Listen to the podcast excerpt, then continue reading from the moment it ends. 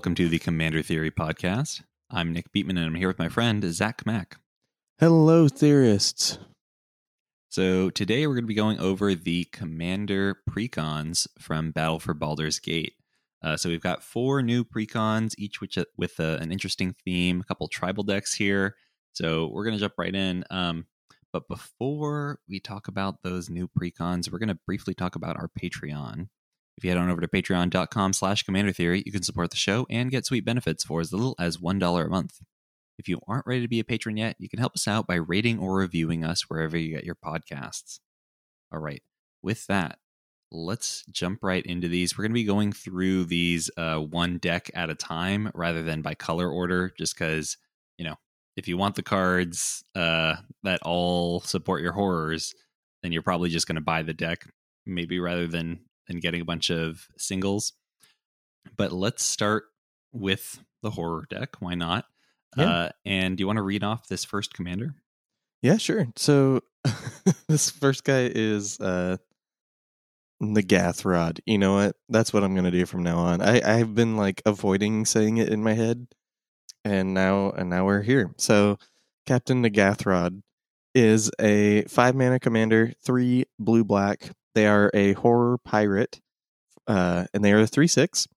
So three six for five. Uh, and they have a bunch of lines of text. Horrors you control have menace. Whenever a horror you control deals combat damage to a player, that player mills that many cards. And at the beginning of your end step, choose target artifact or creature card in an opponent's graveyard that was put there from the library from their library this turn. Put it onto the battlefield under your control. I think this is actually a horror commander where Umbris kind of was a, a noob commander. Yeah, you know, he's just kind of a Voltron guy. But this one, uh, definitely, well, it certainly says the word horror multiple times. Uh, the my like feeling about this card is uh, there's there's not like huge power to cost ratios among horrors for the most part. Like, yeah, there's consuming aberration, whatever. But, you know, if you're trying to fill out your deck with horrors, a lot of them, you know, maybe you'll get lucky and get like a, a three power evasive creature for three, maybe. um, but for the most part, it's just like not crazy efficient. And, um, especially given that you're only like you know milling one person at a time with your three power guy um it's just like not the best way to mill a ton of cards and get the most um selection when it comes to what you're going to be reanimating.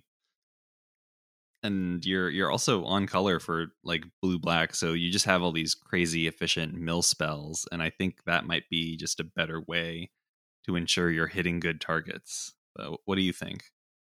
No, I think that's true. I mean, um, I think this follows the theme of the main set where they kind of toned down like the raw power of these cards and like there when you look at like the horrors that exist there's no reason that this should cost like 5 over like 4 mm-hmm. you know like horrors aren't known for their like hard hitting power and toughness and like combat prowess and stuff like that. You know, like it's a pretty uh, flavorful tribe. Um, it's usually just like, how is this thing spooky? Um, more so than like, how big is this thing's power? So I think again, this just kind of pushed into a casual space, but I'm I'm kind of okay with it. I mean, we get um, spoiler alert, we have another uh, choice for this commander for this deck. Um, and I think if we didn't have that, I'd be a little bit more upset. But I think that someone's going to see like a cephalid, or not a cephalid, but like a, a uh, mind flayer pirate captain and freak out and have a good. Be pretty stoked about it. Yeah. So even though it doesn't like add a too much, like it's unifying the tribe for somebody and somebody's going to be excited about it. Yeah. And it is like really flavorful like horrors having menace and like they're they're sort of doing sanity damage that's all yeah really really cool text i just wish it was like a little more efficient and i wish that it put horrors or like made horrors more essential rather than allowing you to just shortcut to the the actual reward by just running like super efficient stuff like you know ruin crab or glimpse the unthinkable or maddening cacophony or, or just like all these ways to mill huge huge amounts of cards off of multiple opponents for very very little mana. And like you know if you build your hyper mill captain Nag- Nagathra deck uh and play against somebody who's just doing like the horror tribal thing it the uh, I think it's going to work out a fair bit better for you than for them. Yeah, yeah, exactly. Um, yeah, but I guess we got we did get the uh, nudge nudge. We did get the other commander for this deck, which um, each of the decks has a like kind of their own chooser that they introduced and their own background they introduced. Mm-hmm. Um, there's an exclusion of a green background, so uh, maybe someday they'll print that. Um, Gavin Verhey did a whole episode of his like Good Morning Magic about it. Um, he said he'll like look for spaces for a green background to put somewhere mm-hmm. sometime. Mm-hmm. But um, do you want me to read off this next guy? I guess. Yeah, go for it. Um, so this is Zellix Zanit Zellix Zanity. Zellix Sanity Flayer. Uh, they are a two three horror for three mana, two and a blue. They have a flavor text ability, Hive Mind. Whenever a player mills one or more creature cards, you create a 1 1 black horror creature token. And tap, uh, sorry, one tap, target player mills three cards. Uh, and then they have choose a background. So, uh, I mean, before we dig too far into that, like, I think that's pretty cool for a, a horror commander. But the, it, do you want me to read off the background that comes with the deck to make it well, a blue black list? Or do you want to get well, into this guy first? Let let's get into him first because I also want to discuss Zellix in terms of the other um, backgrounds that exist. Oh, sure, yeah. Um, so, I, I, mean, it is notable. Like there are some backgrounds that support like a, a mill theme. Um, there is, for example, we've got uh, we've got criminal past, which commander creatures you control have menace and tap. This creature gets, or and uh, this creature gets plus X plus O, where X is the number of creature cards in your graveyard. We also have Cloakwood Hermit. Uh, commander creatures you own have at the beginning of your end step. If a creature card was put into your graveyard from anywhere this turn, create two tapped one one green squirrel creature tokens. Um, so both of these like give you some sort of reward for targeting yourself with this mill ability.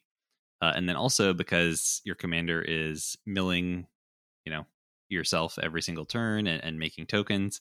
Um, inspiring leader might also make sense. That's two and a white mm-hmm. for a background. Commander creatures you own have creature tokens you control get plus two plus two. So maybe if you have some way to untap the Zellix, like inspiring leader gives you access to like drum bellower and white plume adventurer. So maybe you just mill yourself a bunch of times, or um, you know, of course, you can always run like Mesmeric Orb and other efficient self mill cards, um, just as ways to ensure you're getting a whole bunch of these hive mind triggers and making a lot of horrors. So there's um, there's a couple interesting options for backgrounds that work well with Zellix, but go ahead and read off the the one that it's paired with, and we could talk about this specific interaction. Yeah. So the background you get in this deck is called Haunted One. Um, it is a oh, well, and also uh, all the backgrounds that we talked about in the choosers episode, they're like rare to common. So you know the precon backgrounds uh, when you see them because they're all mythics. So this is a mythic, but doesn't really affect rarity. Just kind of like as a marker in this case. Um, it's a three mana background. It costs two and a black. It says commander creatures you own have whenever this creature becomes tapped, it and other creatures you control that share a creature type with it each get plus two plus O and gain undying until end of turn. So that's kind of a doozy. mm-hmm.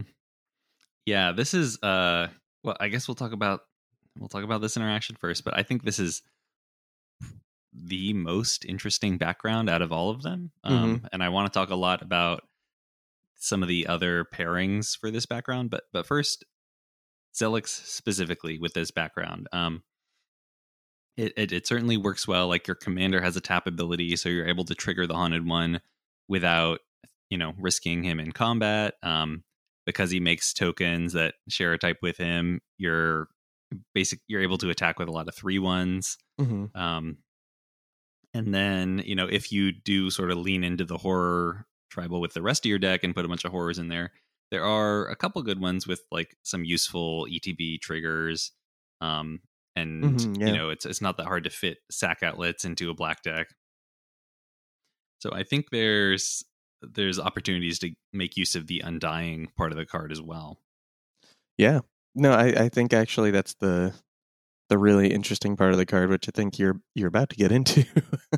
Yes. Um, so, talking a little bit about some of the other uses for this, basically, it just unlocks a lot of different tribal decks um, in color combinations we haven't seen before, maybe, um, or sort of like batches that we haven't seen before. Like usually, when you see a tribal deck, you're only it only supports a single tribe, but because uh, this supports any creature that shares a type with your commander, if your commander has multiple types, then you have the opportunity to like fit a, a broader swath of cards into your deck.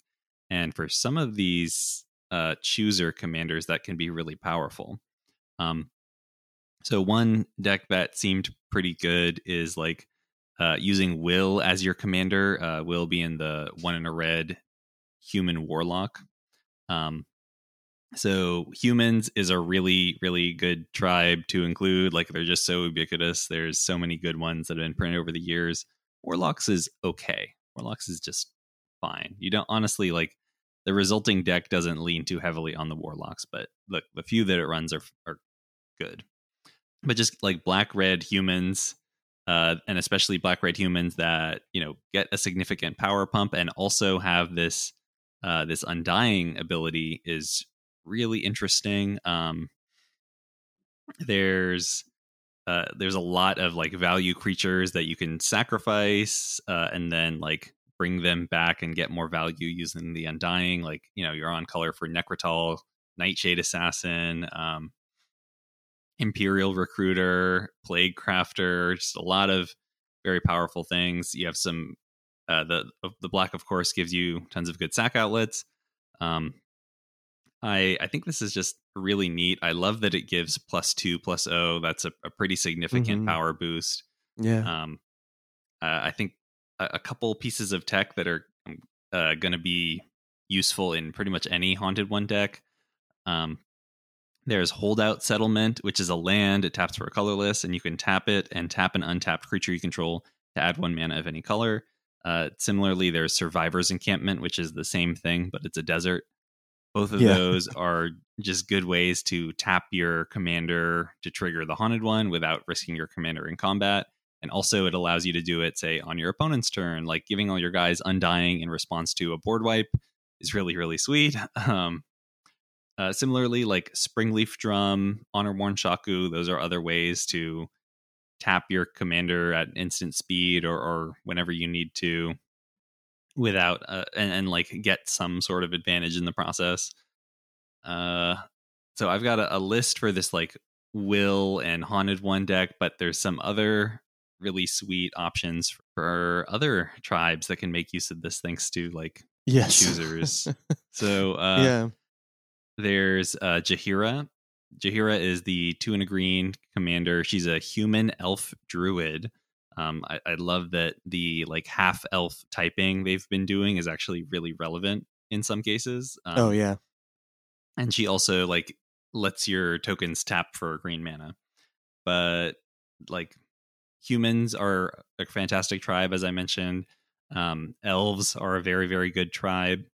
This deck gives you like access to a lot of very strong ones, and um, you're just in good colors. Like black green is a strong color identity, and there's there's a couple druids too, if for those who are big fans. Um, but yeah, like this deck doesn't it doesn't like attack as much i feel i mean there's some good token generators but like you're you're more tapping your tokens for mana i think um th- there are a lot of good sack outlets and like value creatures in this color identity you know uh giving your reclamation sage undying and sacrificing it is pretty sweet same with like Masked Vandal or uh, Druid of Purification is a nice one. So there's some good value there, and also like creatures that ETB and make a bunch of tokens, like Deep Forest Hermit. That's pretty sweet as well. Like you, because all those squirrels you're making then have the ability to tap for mana thanks to your commander. A lot of cool stuff going on. Mm-hmm. And no, uh, yeah, I mean this, like you said, this. I think this is the one that like has like the most implications for the choosers that exist. Like there's so much like built around potential with this one. Mm-hmm. Yeah, I, I don't want to spend too much time on it because we could really talk about this all day. But I uh, would strongly recommend folks just like flip through the choosers. There's only like 32 of them, and just see if there's any like color identities or uh, creature types that really you know strike your fancy or, or catch your imagination. Like two, I'll, like very briefly mention two others that seemed pretty interesting, like gut True Soul Zealot. Um, mm-hmm. That was one I was going to say. yeah, yeah, yeah. Uh, two in a red for a two-two Goblin Shaman. It has an ability. It doesn't matter. The the main thing is like it's an alternative black red Goblin Commander that uh, gives you, you know, gives you undying, gives you a really significant power bonus. That seems like a really interesting and potentially powerful combination. Um, and then Burakos Party Leader, who I, I guess we'll, we'll talk more about him later and maybe mention um, Haunted One in that context, but another one to keep an eye out for.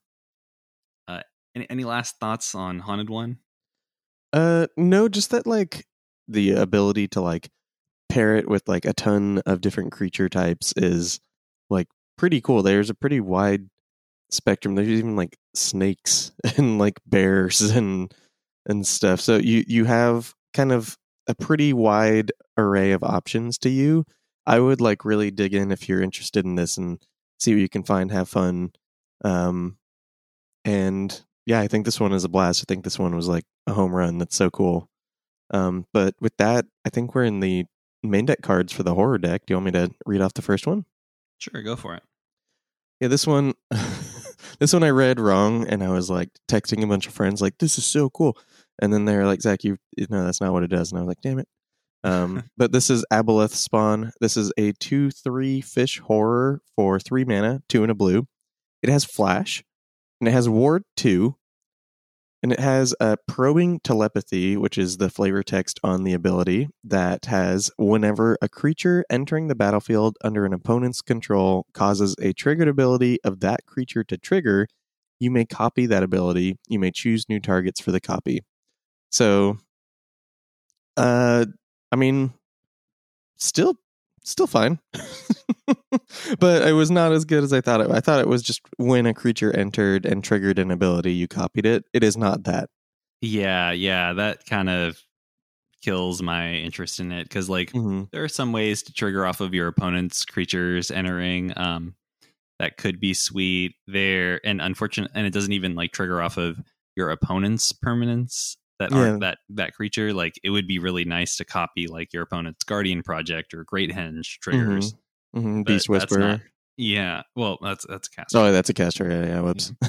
um, but uh, yeah, unfortunately, outside of like the creature having the words "enter the battlefield" printed on it, this isn't going to do a whole lot, and I I worry that that might be a little bit too narrow.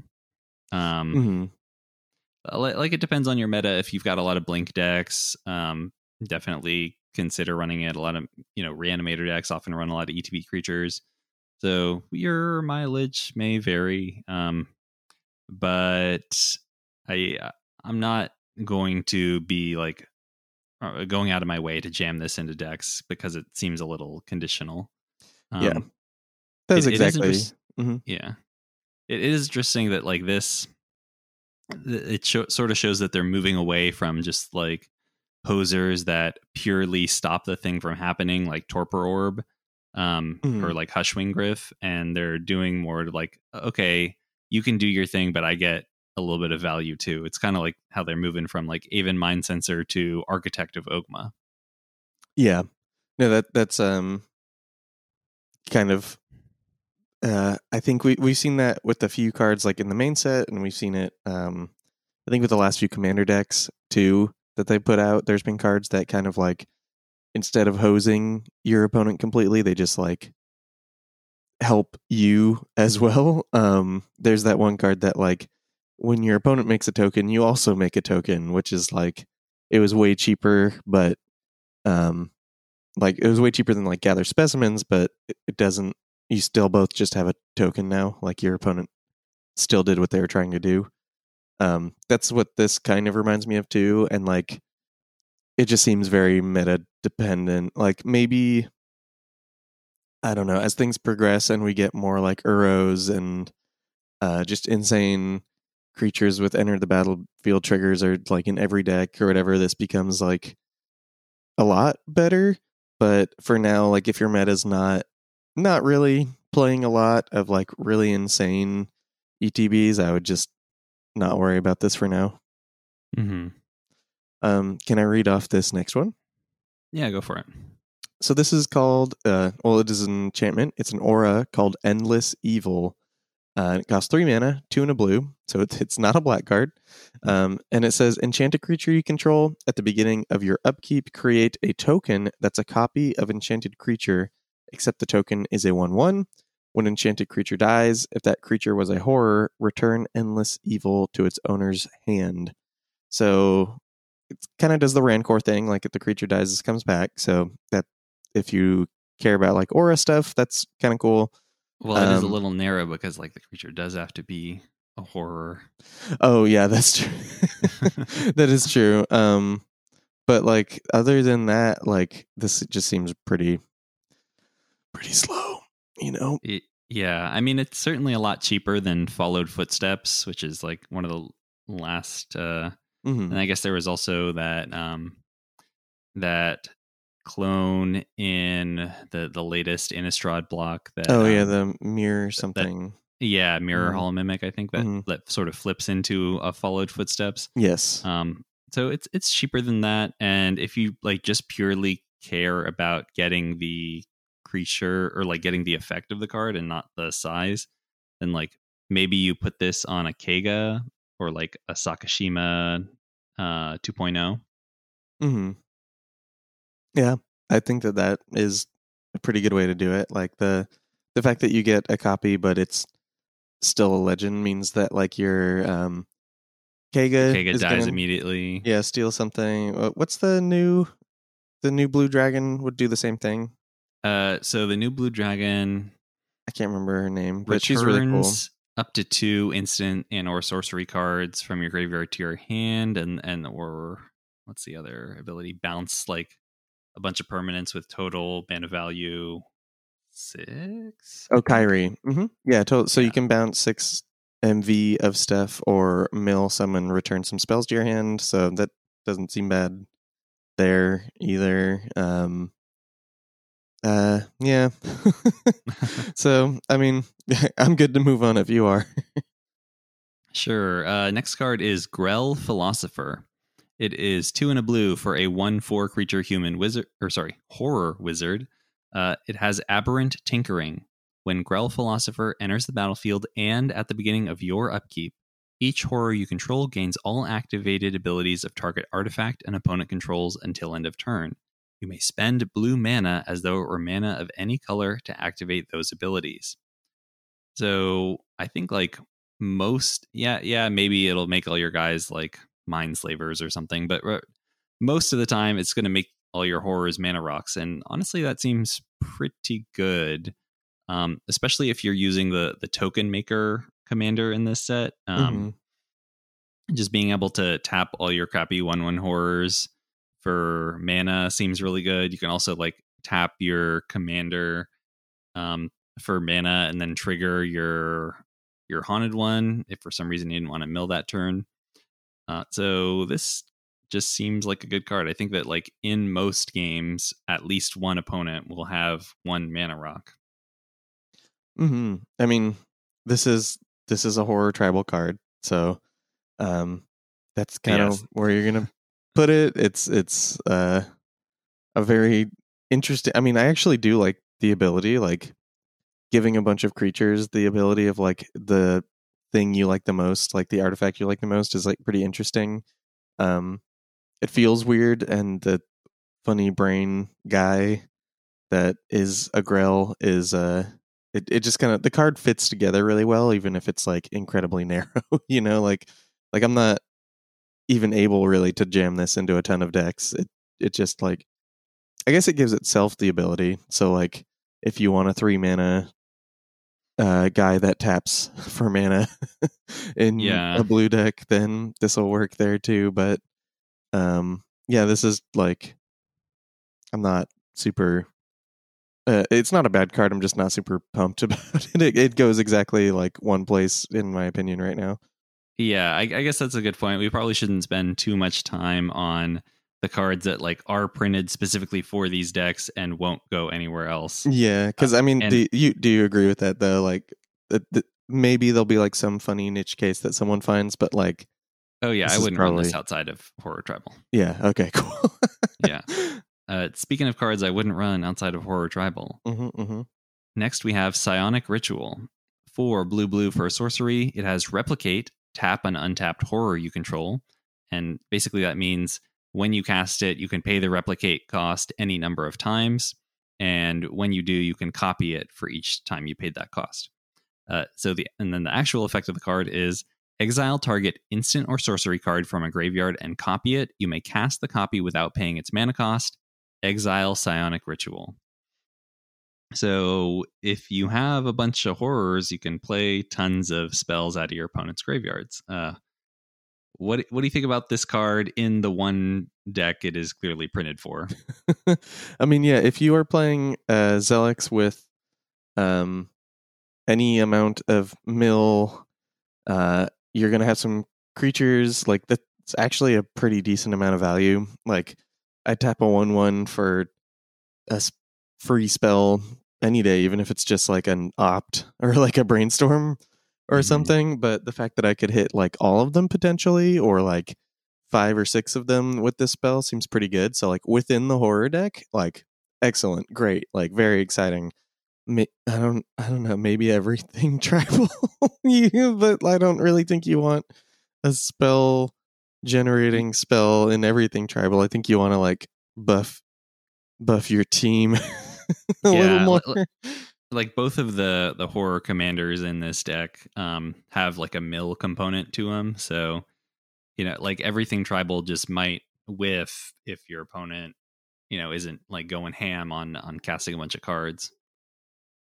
hmm But yeah, but I think this is like like very cool, very excited for this card. Um, goes one place as far as Mhm. like I'm concerned. Like again, I'm, I'm not trying to discount like some niche like cool idea someone has that like to put this somewhere. Like definitely, like if you have a deck where you're like, oh, this is really cool, and it's not a horror deck, uh, like specifically, like let me know. Very excited to hear about it. But like, I think for ninety nine point like eight percent of all people, this is just going to be a card in their horror deck, and that's fine.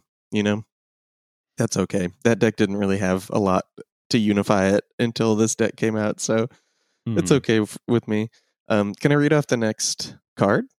Yes, go for it. Yeah, so this is Brain Stealer Dragon. This is a 6 6 dragon horror for 7 mana, 5 black black.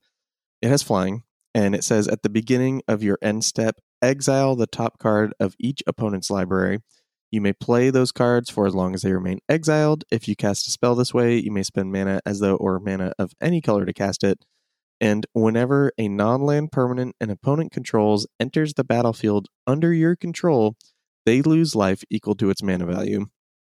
So, um, this is just a doozy of a, of a card. It's a lot. If if you can keep it alive till your end step, it's like uh, a lot of card draw, like but just from everybody.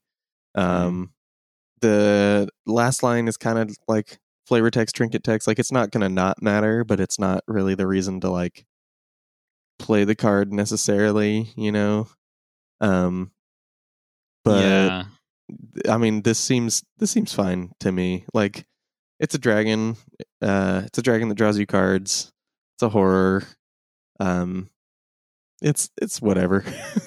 I, I mean it it's pretty darn expensive. Like seven mana is a lot, and we we just saw. I mean, we just had a whole mythic cycle of like dragons that actually are worth their exorbitant mana costs. Yeah. Um. So I.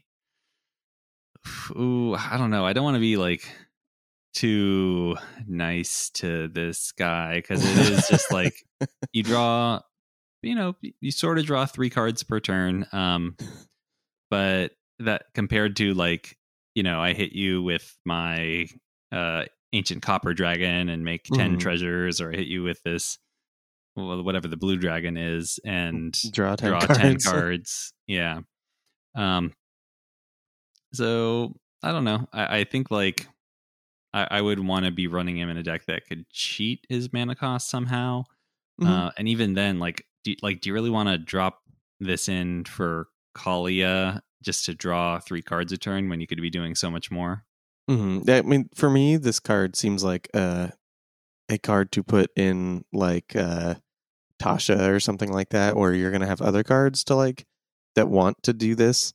Because if you don't Okay. like want to do this, then like it. I mean, we've talked before. We talked when we were talking about Tasha about how um, it's probably just better to draw your own card. like Mhm. uh, shared fate is a fun card, but there's a reason it's not like a tournament staple. You know, uh, I mean, it was there was a tournament deck a long time ago. Don't at me about it, but um, like shared fate, drawing from each other's decks is like the whole point is that you kind of stop getting to do the thing you're trying to do. So like this, where the whole point is drawing from other people's decks, is like it's fine. You're gonna get gas. You're gonna be able to keep playing, but like your whole strat, like imagine putting this in a the air Dragon. Like, do you really want? Okay, so it's a six mana six six flyer, and then like, do you really want to cast the random card off the top of your opponent's library, or do you want to cast another cool dragon that Mhm. you're gonna draw? You know, like like that's kind of the whole tension behind this card. So it's it's fine. It's definitely like a splashy big black dragon. Um, and he's got tentacles, so that's cool. So yeah the uh, art is sweet yeah, cool yeah, concept yeah. So uh, do you want to get on to the next guy? yeah I, this one i'm much more interested in um oh yeah, So, from the catacombs is three black black for a sorcery. Return target creature card from a graveyard to the battlefield with a corpse counter on it. If that creature would leave the battlefield, exile it instead of putting it anywhere else. You take the initiative and then escape three black black, exile five other cards from your graveyard.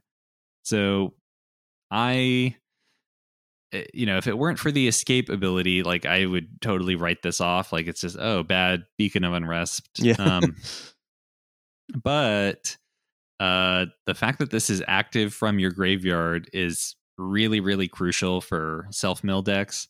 Um, that you could just, if you have some way to mill most or all of your library and you hit this, you can then cast it. It's just like a free card, and then gets, you know, if you got no cards in library, you could put your Thassa's Oracle onto the battlefield or just some other super powerful creature that you're only paying five mana for. Uh, this seems really, really sweet in, in those types of lists.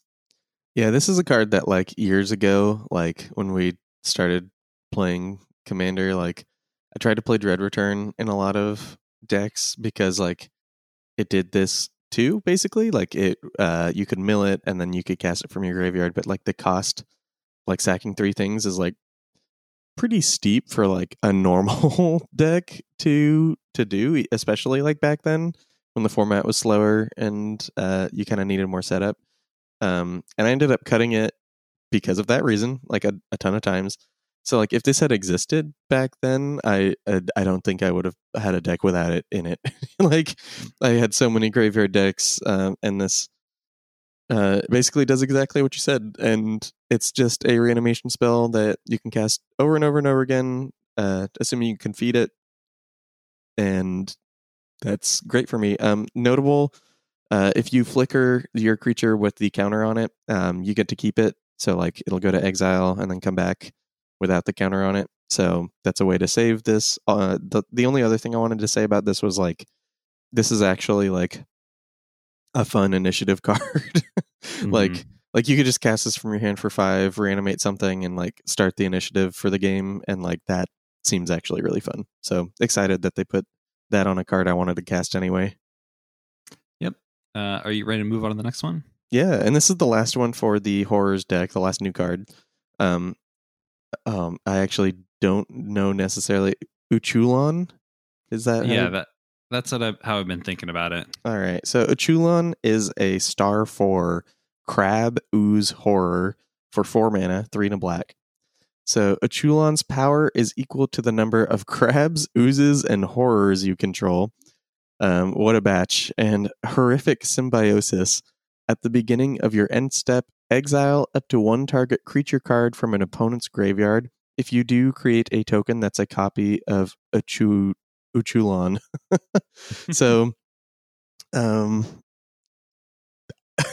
this is so funny um if you just want a guy with a lot of power if you can populate if you can feed into the uchuulon ooze crabs and horrors theme. Like in the the horrors deck this is going to be pretty big and it's going to like make more of itself to make them big. So like if you are using like um Captain uh N'ghathrod, you're actually going to be able to mill some people, but like it's just like a it's just kind of a, a beat stick, you know, and it's the beginning of your end step, so like once a turn you can get another one. So um as funny as the card is, as like much as I do like the card as like a person, I don't think I'm gonna play this card. Mm-hmm. Yeah, uh, it has that like potential for exponential growth, but it it's just so slow to get there mm-hmm. uh, that I'm not super into it. I, I don't.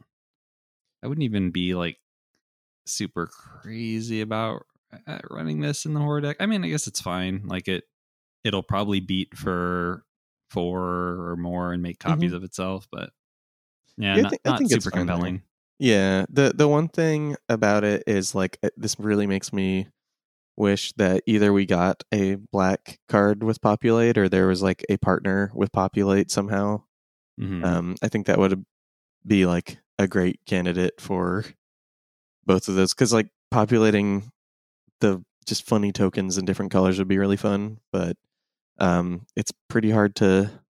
I don't know. It's not like I really want to like followed footsteps this in particular or something. You know, like I feel like there's just more bang for my buck I could get. So, um, if you are okay, we are in the Gruul deck, the red green deck. Um, do you want to read off this this first commander? Okay, this is Faldorn Dreadwolf Herald. One red green for a 3 3 legendary creature human druid. Whenever you cast a spell from exile or a land enters the battlefield under your control from exile, create a 2 2 green wolf creature token. And she also has one tap, discard a card, exile the top card of your library. You may play it this turn. What What are your thoughts on Faldorn? Um, well, I, I actually really like that um, they're rewarding impulse draw like this. Um, I think it's really cool. I think she's really weird. like, I think if you are going to be just using her to activate her ability, then like you're kind of doing it wrong. It's a pretty bad rate for like drawing a card or exiling a card. There's a, uh, you could just reckless impulse or like any of the red enchantments that like exile a card from the top of your library at the beginning of your turn. Um, there's artifact. There, there's like a ton of good ways to do this. So I, I guess you could use her as like a discard outlet for like the some things. Which I, actually I think you have a point about if you want to get into that. Yeah, I- it's worth noting that uh, madness cards are cast from exile, so her being a discard outlet is actually pretty sweet. Like you can discard a madness card, cast it, trigger her, and then you know you get to exile a top card with the the effect of that ability and Mhm. get another. You can do that and get another wolf. Yeah, and and it's it is cool. Like having a discard outlet in the command zone is like never bad too. Like there's just Mhm. a lot of stuff and like play you can have with like being able to pitch whatever you want whenever you want. Um, like the classic, like you can put brawn or like anger in your graveyard, so you get trample or haste or something like that. You can put Gaia in there, uh, or not. Um, uh, Genesis. That's the one I'm thinking of, Mhm. and all all the classics. Um, so I think this deck is like really cool. Um, you get a lot of stuff. It, will make a lot of wolves. Um, it honestly to me like it feels like a more fair prosper, where like instead of like going off and going crazy with like chaining spells together, you're like get a bunch of wolves every turn uh, for casting spells that are normally kind of like too weak for commander. Mhm. So I'm pretty into that. I think that's pretty cool. yeah, it's definitely a lot harder to make use of creature tokens than treasure tokens. Uh, well, yeah. It, yes and no. They're just Yeah, it- yeah, you're right. You, they're funneled in different directions, right? Like like in Prosper, like I've seen like your Prosper deck. I've seen other Prosper decks that just like chain like you you might cast like six or seven spells in a turn. Um, mhm. I don't think you're gonna do that too much with Faldorn, but you are gonna have a lot of wolves. like yeah, it's just and, and yeah. there are some neat things you can do that. Of course, like in a green color identity, you're on color for um, you're on color for Tusky, you're on color for uh, Ohran Frostfang, and then because you're red green, you are on color for Tovolar, the the werewolf tribal commander who also triggers off of wolves. Um, so that is is pretty sweet. Gives you an additional source of card advantage. Um, so there, there's some cool things going on. You're you're in red. You can run like shared animosity. Like there's some decent uh, ways to pump up your guys once you've got a bunch of wolves, Beastmaster engine, and such. Yeah. So overall, I think there's like a lot of cool stuff you can do with this. This like reminds me a lot of like what my funny Mina and Denn list kind of like is like. I feel like it'll play some similar cards that because you just want to discard them and stuff like that. so Mm-hmm. I think it's cool. Um, I really like Faldorn. Um, and it's cool that they branched out like this for the Gruul deck. You know, like Gruul is kind of a, a one trick pony for the most part when it comes to like the commanders uh, that it has access to right now. Like, there's a few notable like exceptions to that, but like for the most part, Gruul does Gruul things. you know, Mhm. um, so it's cool to see a commander that uh, kind of plays into like new space for the color. I really like that. It's really cool to see. Hmm. Uh, Um, do you want to move on to the the? I guess we'll do it kind of like last time. This is the, the chooser, the other uh, commander for the deck, and then we'll Uh, we'll talk about the background after. That sounds good. So this is Durnan of the Yawning Portal. Three and a green for a 3 3 legendary creature human warrior. Whenever Durnan attacks, look at the top four cards of your library. You may exile a creature card from among them, put the rest on the bottom of your library in any order. For as long as that card remains exiled, you may cast it.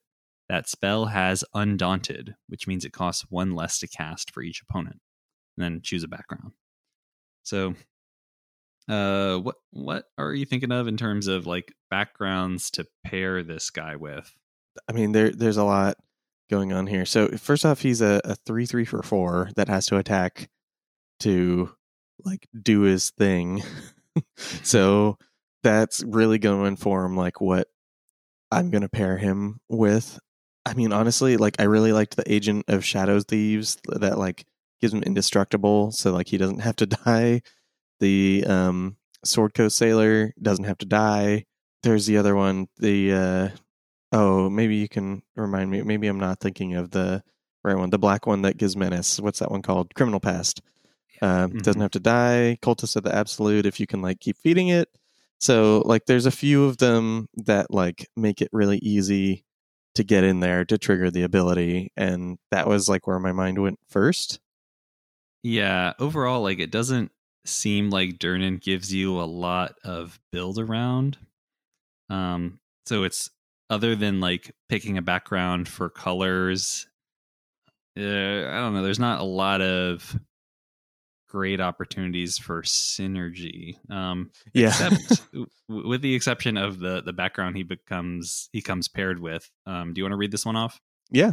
So this is Passionate Archaeologist. Uh, it is a two mana background, one in a red. Uh, and it says Commander creatures you own have, whenever you cast a spell from exile, this creature deals damage equal to that spell's mana value to target opponent. Um, so you are going to have a lot of things in this deck that, like, like impulse draw, like we said. Um, that's going to mean that Durnan is able to kind of clear the way.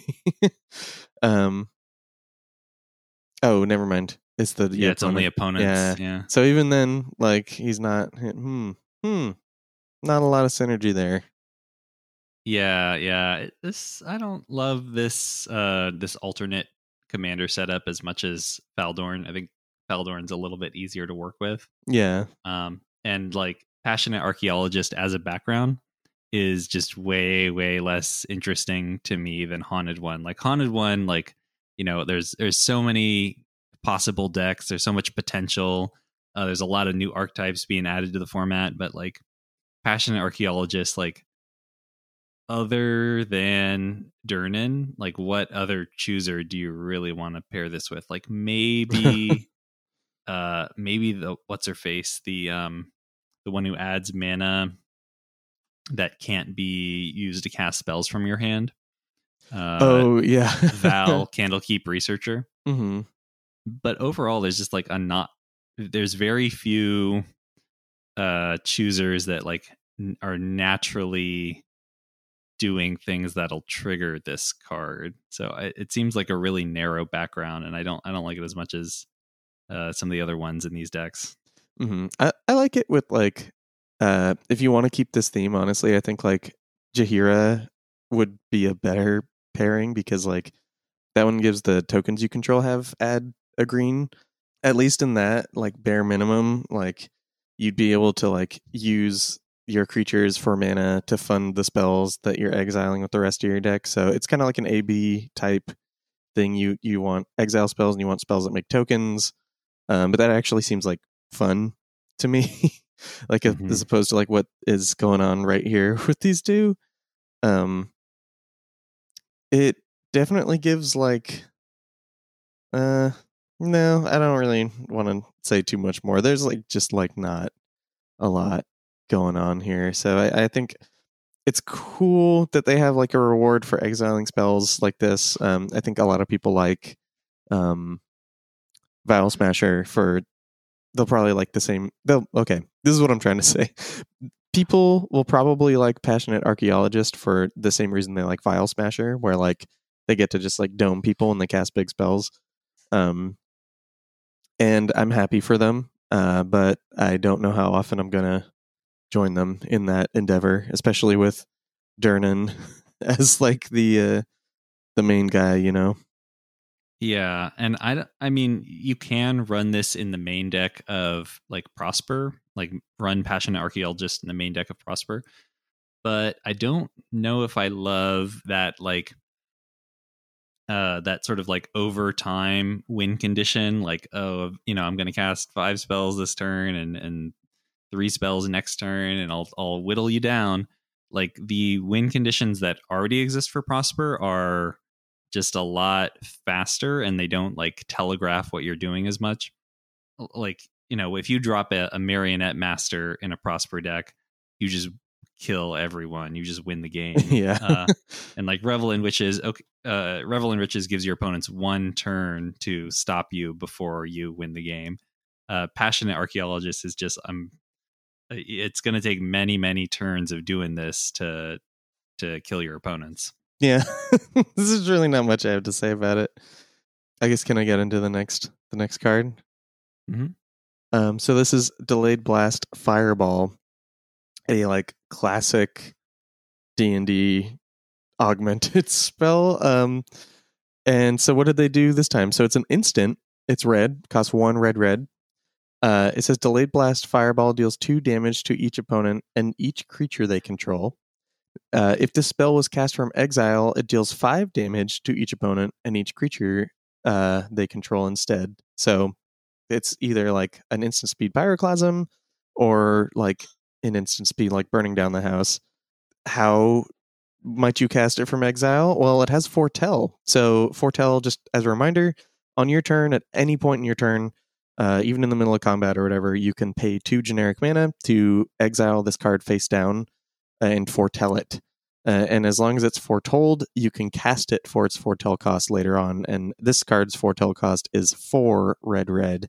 So it's either three mana, deal two to everything, or six mana, deal five to everything. If you can cheat on that exile clause, perhaps like uh, in in uh, the commander that we're going to talk about a lot with a lot of these cards, Prosper, uh, or like Abel Borka, or something like that, or even the um, the new uh, red white Boros commander that when you attack everybody, I can't remember her name, Portia Porter, Liara Porter, oh, is that her Liara? Liara Portyr, I think. Yeah, yeah. Uh, like those are all good places for this spell because they kind of just get you to exile it anyway, so you can kind of cast it on the cheap, get the big value. So I think this is cool. I think that alone is going to mean that like this card sees play just because like enough commanders are going to care about it that uh and can use it like effectively, you know, that Mhm. it'll be fun. It'll be cool. Yeah. Uh, I don't have a lot to add to it, so I'm happy to move on to the next card. Sure. Uh, this is Nalfeshnee, five in a red for a 4 6 creature beast demon with flying. Uh, whenever you cast a spell from exile, copy it. You may choose new targets for the copy. If it's a permanent spell, the copy gains haste, and at the beginning of the end step, sacrifice this permanent. So I, I don't have a ton to say about this. Like you, you would consider running this in the red decks that do a lot of impulse drawing. Um, it is really expensive though. Yeah. um, and that's something you, you tend to watch out for in, in these impulse draw decks because the more expensive the card is, like the more likely you, you're gonna uh, impulse draw it on a turn where you don't have enough mana to to cast it. So I wish this was like less powerful and cheaper would get me like more would make me more likely to run it in my decks. How do you feel about it? hmm I mean, I, I think it's kind of like a risk reward thing because, like, if you do ever land this and then start going off with Prosper, like, you're going off with Prosper, right? Mhm. Like, like that's crazy. But um, there's gonna, like you said, there's just gonna be those times where you're like, all right, cast a spell, like exile card. All right, cast a spell, exile card. All right, ca- oh, Nalfeshnee. Mm-hmm. and like the whole chain is done and your turn kind of ends and all you kind of did was dirtle and like spin your wheels and you didn't get to the point where you can like interact with the board or whatever like that so when when it works it's going to work like really good but you got to you got to be prepared for the times that it's not going to work out for you mm-hmm. uh, I don't know if we should even. I, I mean, the list is. We keep saying the list of commanders that you can run this in. So I think if you are seeing your commander and it runs Impulse Draw or wants to cast cards from exile, you put this in it. Um, I don't think we need to read them all off every single time. Yeah, yeah. this. Let's keep going. hmm So this next card is Green Slime. It is a 2 2 ooze for 3 mana, 2 and a green. It has flash. And it has when Green Slime enters the battlefield, counter target activated or triggered ability from an artifact or enchantment source. If a permanent's ability was countered this way, destroy that permanent. Uh, and it also has foretell, uh, so you can exile it from your hand for 2 mana, and its foretell cost is green, so you can cast it for 1 green if it's foretold. Um, uh, this is funny, but eh. this is, I mean, if I want to blow up an artifact or an enchantment, I could cast naturalize for two mana. You know, Yeah, this seems really narrow. I, I just hate that, like, you know, you can't blow up something that's incredibly threatening but doesn't actually have an activated ability. Um, I, I don't want my my artifact enchantment removal to require and it to be activated to go off. Mhm. Um, so I, I wouldn't run this card. No, I mean, so it's an ooze for your ooze deck. Um, so when if that happens, uh, it probably that deck will probably be green. So that's something to note. Um, if you can like make copies of it at instant speed, then it's like a repeatable thing. So like that might be a place that you want to do this. But like, yeah, I, agree. I think most decks just shouldn't run this. Um, Mhm. Which leads us to the next card. So this is Journey to the Lost City. It's an enchantment and it costs four mana, so three and a green. So um, this is a doozy of a text box. At the beginning of your upkeep, exile the top four cards of your library, then roll a d20. On a 1 through 9, you may put a land card from among these cards onto the battlefield. On a 10 through 19, you create a 2 2 green wolf creature token, then put a plus 1 plus 1 counter on it for each creature card among those cards. And on a nat 20, you put all permanent cards exiled with Journey to the Lost City onto the battlefield and then sacrifice it. Um, I've been thinking about this card a lot, and I like. I think I've landed on I do not like it. yeah, I, I mean, I it it's it's possible to make a like a D twenty card good, but they I don't think R and D is very interested in doing that for the most part. Um, like in this case, the rewards it offers are inconsistent and they're very different. Like some decks would love to get maybe a wolf every turn. Like I'm thinking like maybe in Tovolar or or possibly even in um uh oh what's the guy Tolsimir and with Voja the the new one. Um but they're like half the time they're not going to get what they want. Um and like some decks would be happy like oh a land every upkeep that's that's pretty good. But again half the time you're not going to get that. So this card seems designed to frustrate. Yeah, I that's pretty much where I landed. Like I spent like a week thinking about this and was like, okay, if I get the land, I could just exile like okay, I get one land and then I exiled three things and they're just gone forever. And that I was like, okay, that's pretty bad. And then it was like, okay, I get a a wolf and I lost four things. That seems bad. And then it was like, nat 20. Okay, cool. I get all the cards. And then it sacrifices. It's like, it just seemed like not good. So, um, and it's not even like casting the spells. So it's not even like it's working with this commander, like the face commander, very well, you know? So Hmm. I'm just, nah, I'm not into it. Um, this next card is pretty, pretty, um, large. this is a, uh, Tinkali Hunter, uh, or Tlincalli Hunter, I I guess. think Glen Cali, yeah. Yes, it was very small on my screen. I apologize. Um, so Tlincalli Hunter is a Scorpion Scout for seven mana, but wait, it has an adventure. So it has Retrieve Prey is a sorcery for one and a green. It's the adventure part of the card. It says exile target creature card from your graveyard until your uh, the end of your next turn. You may cast that card. So two mana, like impulse, draw a dead creature, basically. Um, and then the the big half, the seven mana part of him, the Scorpion Scout part, is a seven seven for seven with trample, and says once each turn you may pay zero rather than pay the mana cost for a creature spell you cast from exile. So if you can cheat this into play, that's great mana savings.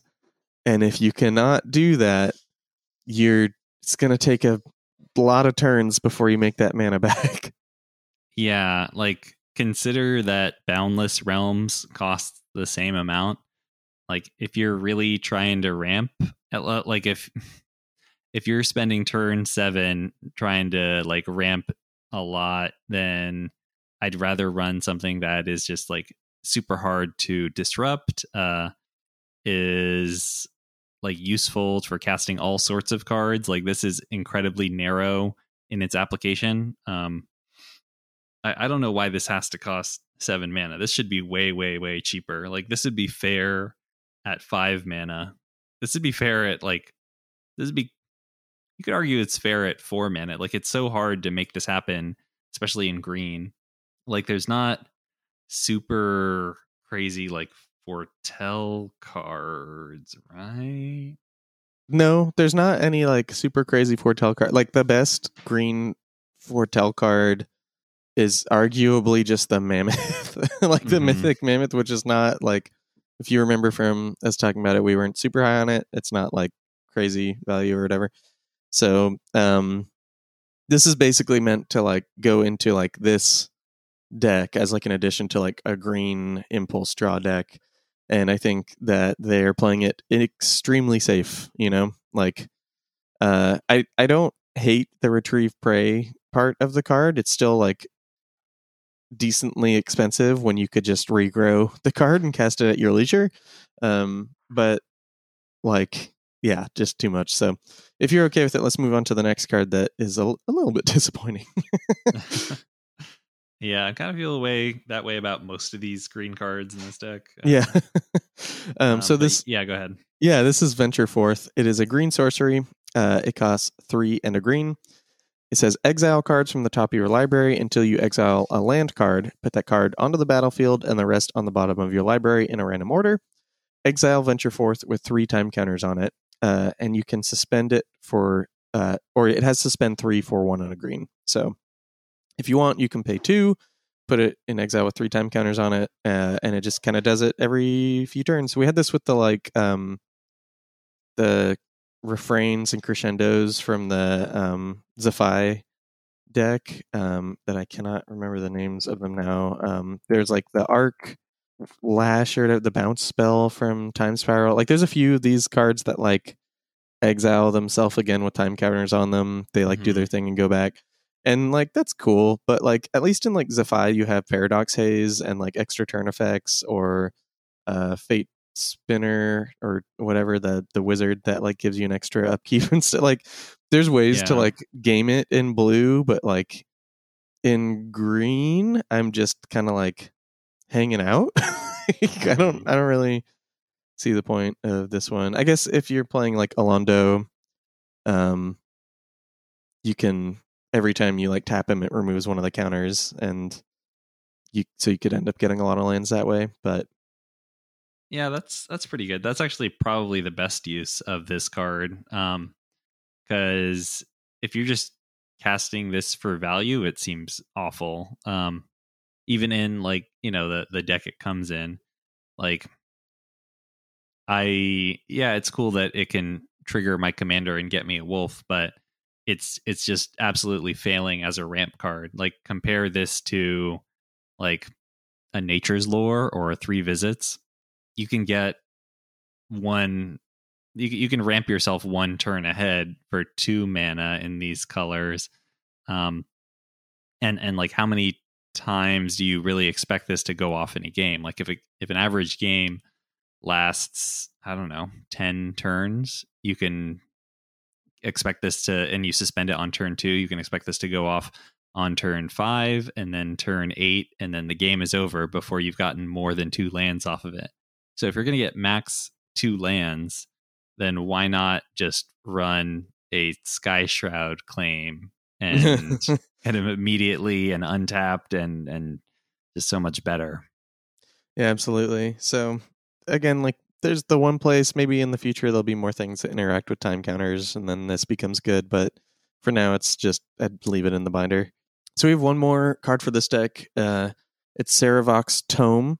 It is a four mana artifact, uh, and it says when Sarevok's Tome enters the battlefield, you take the initiative. Uh, so already starting off pretty good there. It says tap, add colorless. If you have the initiative, add two colorless.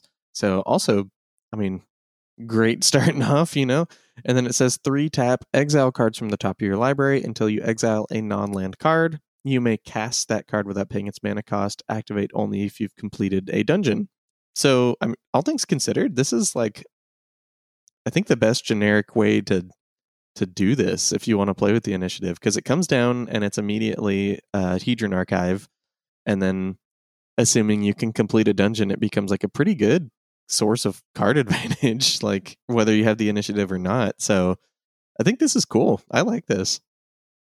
Yeah, I I feel the same way. Like um like you said that in terms of net mana this is the cheapest way to get the initiative and I think the initiative is fun and cool and there's a couple commanders that reward you for having it. So uh I I am into this card. I think we can move on to the next deck. So this is another Yeah. one I'm a little bit more excited for. This is Yeah. the, the so this is the party deck. It's it's black white. Um, we'll start with the first commander, which is Nalia de'Arnise. Uh, one white black for a 3 3 legendary creature human rogue. You may look at the top card of your library anytime. You may cast cleric, rogue, warrior, and wizard spells from the top of your library. And at the beginning of combat on your turn, if you have a full party, put a plus one plus one counter on each creature you control, and those creatures gain death touch until end of turn. So, uh, looking at this, I feel like the the full party reward is kind of whatever. Um, yeah. As as it typically is. yeah. Uh, so really, like the the majority of this card's power is in always knowing what your top card is, which is useful in itself. Um, and then just you know you you probably will pick up one or two. I mean, maybe I guess on average, maybe like one card a turn from casting off your top, assuming that you're pretty good at manipulating your the top card of your library. And there are some good ways to do that, like Weathered Wayfarer, fetch lands. Um, you can run you can run some self mill effects to just help you prune the top card a little bit. Um, and then of course you're you're on color for a lot of very good creatures uh, that that meet the party requirements. You've got Tymna, you've got uh, Grim Hireling, uh, uh, Dark Confidant, just many like Archivist of Oghma. There's, there's just many, many, many cards. Like it's not hard to fill out this deck with enough creatures that you know maybe 30 to 40 percent of the time you have a creature with the relevant ability or the relevant type on top of your library Yeah. Um if you are trying to like get a full party, the hardest thing to do for you is going to be getting wizard into your list. Um white black has some wizards, it has some like notably pretty good ones like Drannith Magistrate and stuff like that, but uh, that would be like the one that you're going to have to try for. If you want like all three of the other types, the warriors, the the rogues or the clerics, you were super good. You have like an embarrassment of riches. Like it's going to be hard to like cut good like rogue clerics and warriors from the deck. So um I I love this. I think this is like an adequate reward for a party commander, you know, like like oh, I get to future sight my deck if I built it correctly. Amazing. like Mhm. super cool. So, uh, do you want me to get into the the like subsequent the the chooser for the deck? yeah yeah go ahead Yeah. So this is Burakos Party Leader. Uh, this is an orc uh, for four mana, three and a black. They are a two four. Burakos Party Leader is also a cleric, rogue, warrior, and wizard. When Burakos attacks, defending player loses X life, and you create X treasure tokens, where X is the number of creatures in your party, and you can choose a background. Um. So yeah, how do you feel about him?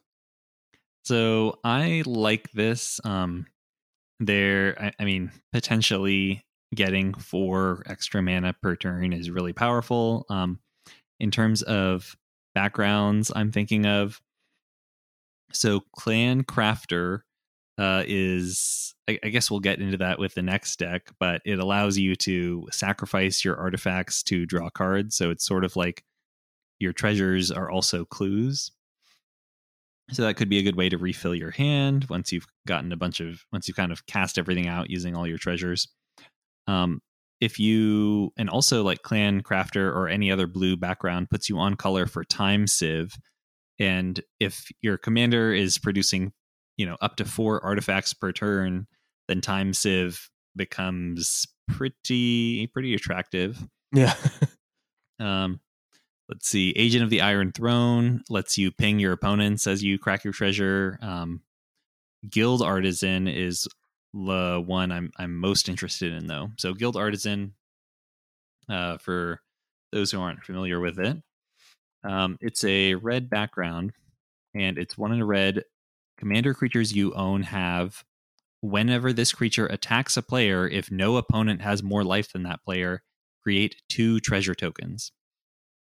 So if your commander is making, you know, four or, or less treasure tokens, and Guild Artisan is making a bunch of treasure or is making two treasure tokens. Um, that actually opens up some combo potential. So you could have like an aggravated assault out, and provided you're able to get in at each opponent, uh, and so so you're always able to like attack the player, the opponent with the most life, then you just take infinite combat steps and win the game. Mm-hmm, mm-hmm. And and even if like you're not doing it for infinite, even if it's like, oh, I'm only I only have two party members, like paying one mana per extra combat is pretty good. Like that can Yeah. I, I think you won't be too unhappy with that. And and also like you're on color with Guild Artisan, you're on color for some of the other treasure synergies. Like you can run um, Magda, you can run Xorn, you can just run um, you can run Goldspan Dragon if that's in your budget. Uh, so that's that's kind of what I'm thinking about for Burakos. But um, what well, tell tell us about the background that he comes paired with in this deck. Yeah, th- honestly, I, I like this background a lot. Um, so it's called Folk Hero. It is a two mana background, one on white. It says commander creatures you own have whenever you cast a spell that shares a creature type with this creature, draw a card. This ability triggers only once each turn. Um, so basically, I mean, it's it's the classic white once a turn thing. So not just once on your turn, once on every turn. Which is, um, if every white card draw spell had this, I would be just ecstatic from here on out. Um, it's great. It puts a little puzzle into your white decks. It makes like Whitemane Lion and its ilk a lot cooler and better, and they already were really cool. Um, not that Whitemane Lion would trigger this guy if you were to pair him, but um, basically, like the fact that he has five creature types uh, means that there's a lot of card draw that you're probably going to have if you choose to like pick him as your commander. Um, so in the deck, that's kind of what's going on. There's not a lot of ways to like do it um, on each opponent's turn. So you're probably going to just draw two cards a turn, which is like, you know, not nothing. But if you are pairing this with like the other choosers, you have like a ton of options. Um, being that it's like creature centric and like flash centric, like blue white is like pretty good to go Mhm. into. Um, the blue choosers, like there, there's like a bunch of the. I don't. You, you could pair this with most of the blue choosers, and you would have a relevant creature type and like an ability that you could play off of, and it would be pretty good. the The worst one is Alora Merry Thief, which is a halfling, but even she's a rogue. Um, so rogues have flash and stuff like that. So I guess actually amend that statement entirely. All the blue ones have creature types that are relevant. Um, so that one's really good. Green has flash, and all the green ones have like relevant creature types. Um, it, well, actually, that one actually doesn't. Erinis Gloomstalker is a halfling ranger, which is how many of those are there? yeah. Yeah. nothing. So Yeah. yeah, I, I did some digging. Like there, you know, there is flash on on green creatures. There is flash on blue creatures. Um, but and there, of course, there's some decent cards with flash in in those colors. But the tricky part is finding where there is a concentration of flash. Um, so I I looking at the the blue commander that has the or the chooser commander that has the best uh like synergy with folk hero i was thinking like imoen mystic trickster because she's a human she's a rogue and she's a wizard oh cool, Um, yeah, so lots of relevant types. Uh but even in that deck the number of like good flash creatures was maybe like maybe like a dozen. So it's pretty good but it's not going to be the majority of the cards in your deck. Um so just something to keep that in mind like you can get a couple cards on your opponent's turns using this um using this pairing but the majority is still just going to be like I cast something on my own turn and I'm fine with that and I'll I'll, get it, a card refunded. yeah. No, I think yeah, I think that's fine. And and honestly, like uh, just a Phyrexian arena that doesn't take any life that just rewards you for doing what you're already doing for two mana in the command zone. Like, not the worst card, you know. like there, there's a lot worse things that you could have. So I'm totally fine with this. Um, yeah, I, I do love how cheap it is. Like uh, the pairings of like chooser and background, where one curves into the other, are so nice. Like it's it's feels so much better than like the awkward combinations where they both cost three and you gotta just to cast your commander you have to lose a little bit of tempo or, or um so I, I love Folk Hero for that and i love um jumping back briefly to like haunted one i love the will haunted one combo because i can cast will on turn two i can cast haunted one on turn three like i'm online mhm. at the start of turn four Yeah, it's it's it's happening. It's all coming together. mm-hmm. Um, so this deck has like I think some of the craziest new cards in it. So can I get into this first one? yes please So this is Deep Gnome Terramancer. This is a two-two gnome wizard for two mana, one and a white. They have flash, uh, nudge nudge, and they have mold earth, uh, which is great. It is whenever one or more lands enter the battlefield under an opponent's control without being played, you may search your library for a plains card, put it onto the battlefield tapped, then shuffle. Do this only once each turn. Um, so you pretty much always get the first one. They rampant growth, and you go, aha, you've triggered my deep gnome Terramancer, and you get a land. And even if that was all this card was, I would still play it. Mhm. this is this is awesome. Like, I don't think I've played a commander game. I want to say ever, but I know that's not true. I would probably say like 90 something percent of all commander games I've ever played, someone casts like a cultivate or something. You know, like there was at least a cultivate cast, if not more, if not like Skyshroud Claim circuitous routes, like whatever going on. So all of that like put together kind of leads me to thinking that this card is going to be uh pretty useful. Yeah, I um I'm also pretty into this. I love that it searches for any planes rather than a basic planes like a lot of the the white ramp we've Oh, seen yeah. lately. Oh, so nice. And yeah, and it's also just fantastic that um you can get the benefit even if you are the person going first, which is like not true of even the better white ramp cards like Knight of the White Orchid. yeah, I love Knight of the White Orchid, but like every now and then you're like, all right, like, oh, it's turn three and I went first. And you're Mm. like, do I just not play my land? like, feels bad. This is great. Love Deep Gnome Terramancer. Um, so this next card is uh, Harper Recruiter. This is a 3 1 human warrior for 3 mana, 2 and a white. They have flying. And whenever Harper Recruiter attacks, look at the top four cards of your library. You may reveal a cleric card, a rogue card, a warrior card, and or a wizard card from among them. Put those cards into your hand. Then put the rest on the bottom of your library in a random order. Um, honestly, like if you are going hard on like the party thing and you have like 40-ish cards in your deck that could get picked up by Harper Recruiter, like I don't think this is terrible, but there's also just like a lot of cards that draw cards that don't require you casting a 3-1 and then like letting it live and then attacking someone with it. So Mhm. I, I think if you just want to keep this in your party deck, like that's fine. There's going to be times when you get the Oingo Boingo prize and draw four cards basically off of it, but like very, very, very, very infrequently, especially because, like I said, wizards are pretty hard to come by in white and black. Yeah, I, I think that like a three cost card that probably draws you at least one card a turn is is fine. I'd keep it in. Um, Mhm. Maybe if you were, mm, maybe if you were like, nah. I, I was thinking like maybe everything tribal. If you, but like you don't even have that many changelings. Um, Yeah. I know. Yeah. That's funny.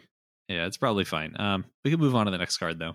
Yeah, yeah, definitely a fine, okay card. Uh, this is Seasoned Dungeoneer. This is a 3 4 human warrior for 4 mana, 3 and a white. It says when seasoned dungeoneer enters the battlefield, you take the initiative. Cool, nice.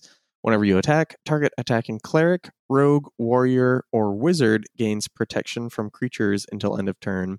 It explores. Um, so, explore, just as a reminder for everybody, uh, when a creature explores, you look at the top card of your library. If it is a land, you put it into your hand. If it is not a land, you may mill it. Uh, and if you hit a non land, uh, whether you milled it or not, you can put a plus one plus one counter on your creature. So I know those things are kind of disjointed, top of library and creature, but uh, the creature is exploring. That is what is triggering the like look at the top card thing.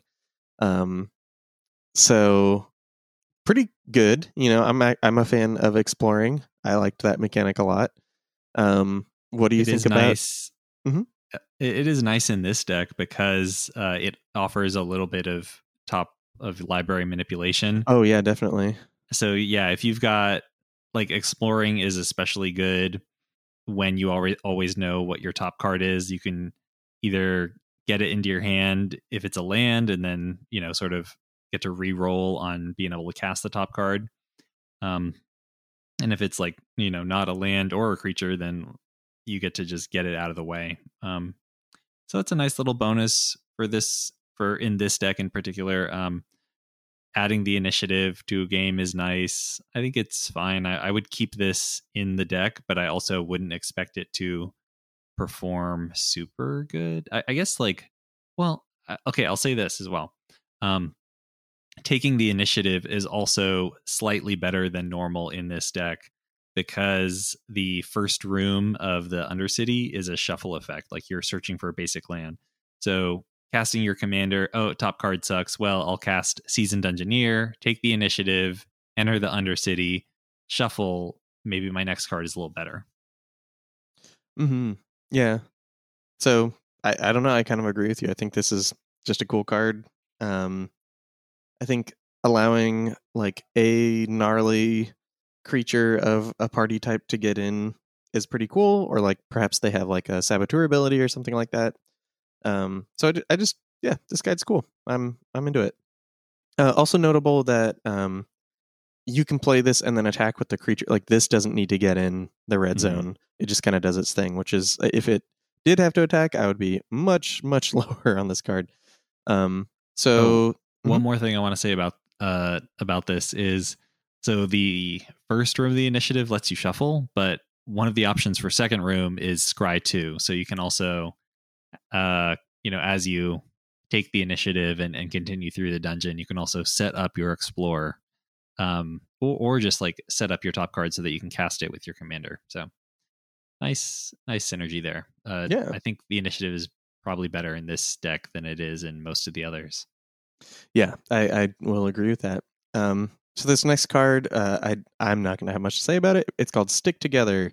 It is a white sorcery, three white white. It says each player chooses a party from among creatures they control, then sacrifices the rest. Uh, so if you couldn't guess, a party is uh, up to one of each: a cleric, rogue, warrior, and wizard. Um, if you're missing one, that's fine. You can still go on a three-person adventure. You know.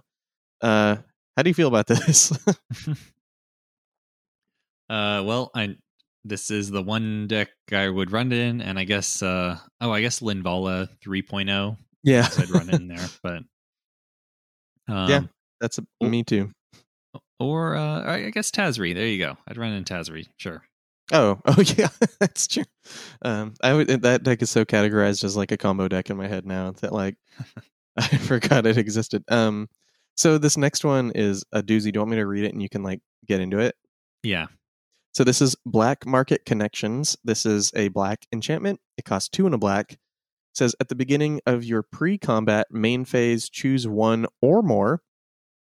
So uh, sell contraband, create a treasure token, you lose a life. Uh, buy information, draw a card, you lose two life. Or hire a mercenary, create a 3 2 colorless shapeshifter creature token with changeling, you lose three life it's hard to imagine a world where they made this card stronger than it is. yeah. This is so so good. Um, so I mean, I mean, you are paying a fair bit of life, but whatever. I, I don't really mind doing that. Um, so the like the base case is three mana enchantment. You create a treasure token, lose one life. So it's sort of like a, a painful manalith. Um, I think you're going to be doing that pretty much every turn because the the life cost is so low, and and that's uh yeah, that's like the base of what you'd expect out of it. I think you would also be activating like buying information most turns. Uh I, I think that a card is worth more than two life, so this is still a good deal. And just like just that on its own is really solid, but the last mode makes it, I think, essential for many tribal decks, maybe like most tribal decks with a black color identity. Yeah. Um, like there's just so few good changeling token generators, um, and this fits into a lot. I mean, it just makes it fit into a lot of decks. There's a lot of decks out there that don't have good options for repeatable token generation in the relevant uh, creature type. So this is a super sweet card. I would hope that your deck has some way to recoup the life loss because it certainly would add up pretty quickly. Um, but I'm at least the the first two modes. I'm happy to just pay the cost pretty much every turn.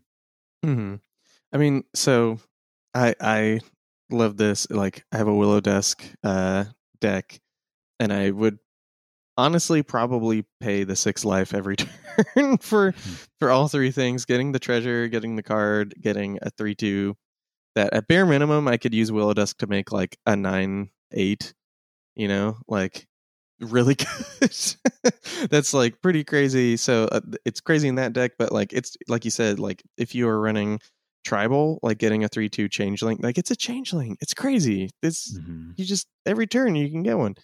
Um so yeah definitely if you can gain the life back this is better but i think this is just a, a fantastic card. It's crazy how good they made this.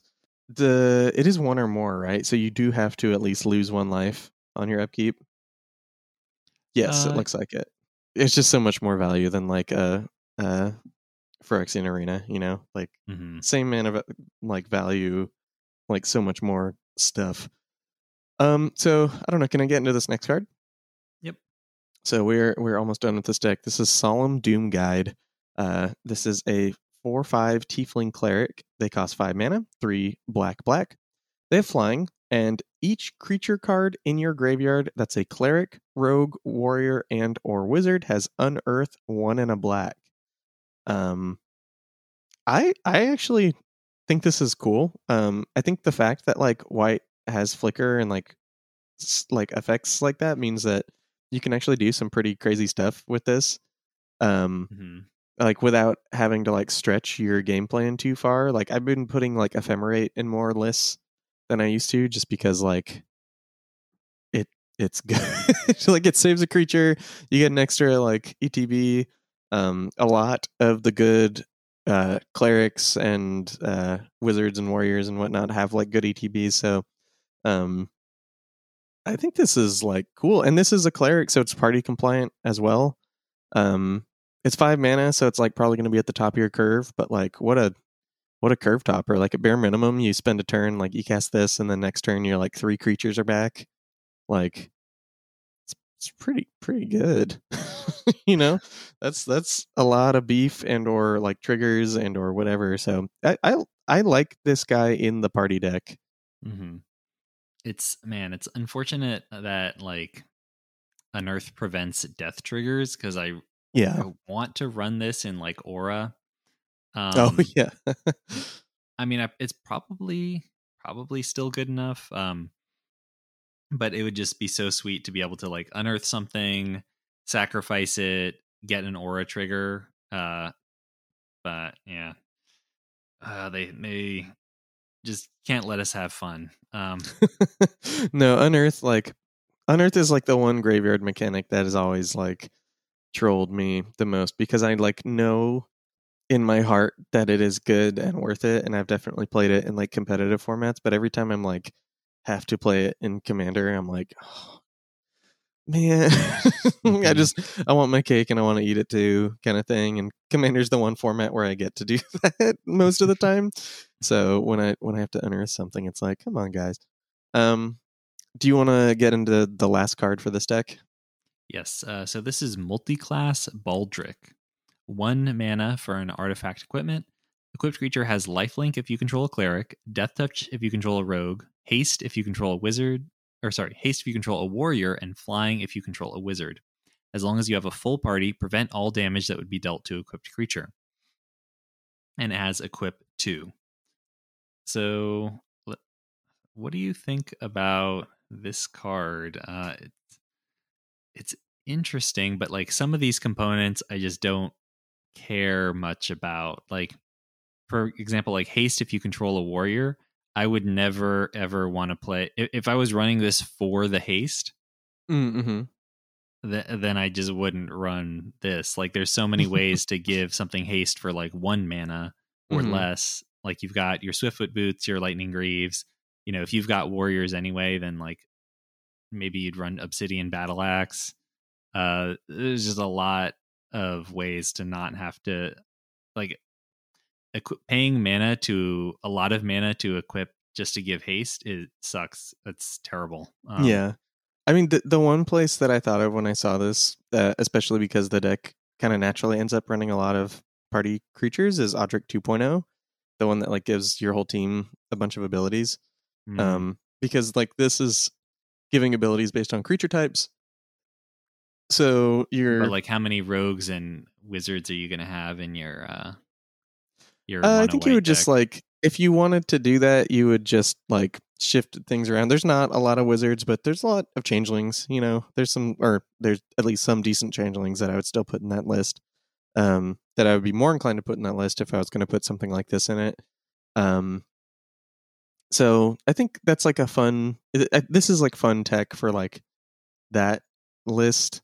Um, the full party reward, as is tradition, is like not really good.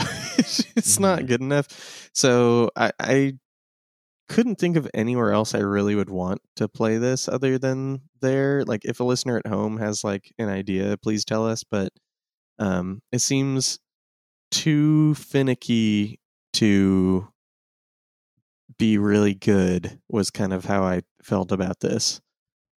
I- I don't know. If, I don't even know if I would be super stoked to run this in the party deck. Um, Mm-hmm. Just because, like- like, what am I? Why give this one creature a bunch of things? Yeah, like like the deck doesn't seem like it. You know, it doesn't have a bunch of pingers to care about the death touch. It doesn't have like a lot of drain effects to- Well, or, or so like this life triggers to care about that. I don't. hmm I mean, this doesn't. So, like, the full party text obviously cares about having one of each, but like the first line of text, like, if you had a changeling, it would trigger all of them, right? Like the way it's worded. Yes, Okay, so. but do I? um, But am I still? Do I still care? Do I? Do I care? Yeah, I'm trying to think of like uh I didn't realize that I thought it was worded like the party thing. So I guess I'll come back uh in our Discord or Twitter or something like that if I can find a commander that runs a lot of changelings and also wants four abilities. I'll let everybody know, but um yeah, I'm I'm kind of it's going to sit in my binder. This is what that's going to Mhm. do. Um, so we're on the last deck now, um, and this one is blue red. So it's is it? Um, can I read the the face commander? yeah, go for it. So this is uh, Firkraag, cunning instigator. Uh, I think I said that right. Firkraag, Craig, Furcraig, cunning instigator. One, one think- of those. yeah, one of those. Uh, so they are a dragon.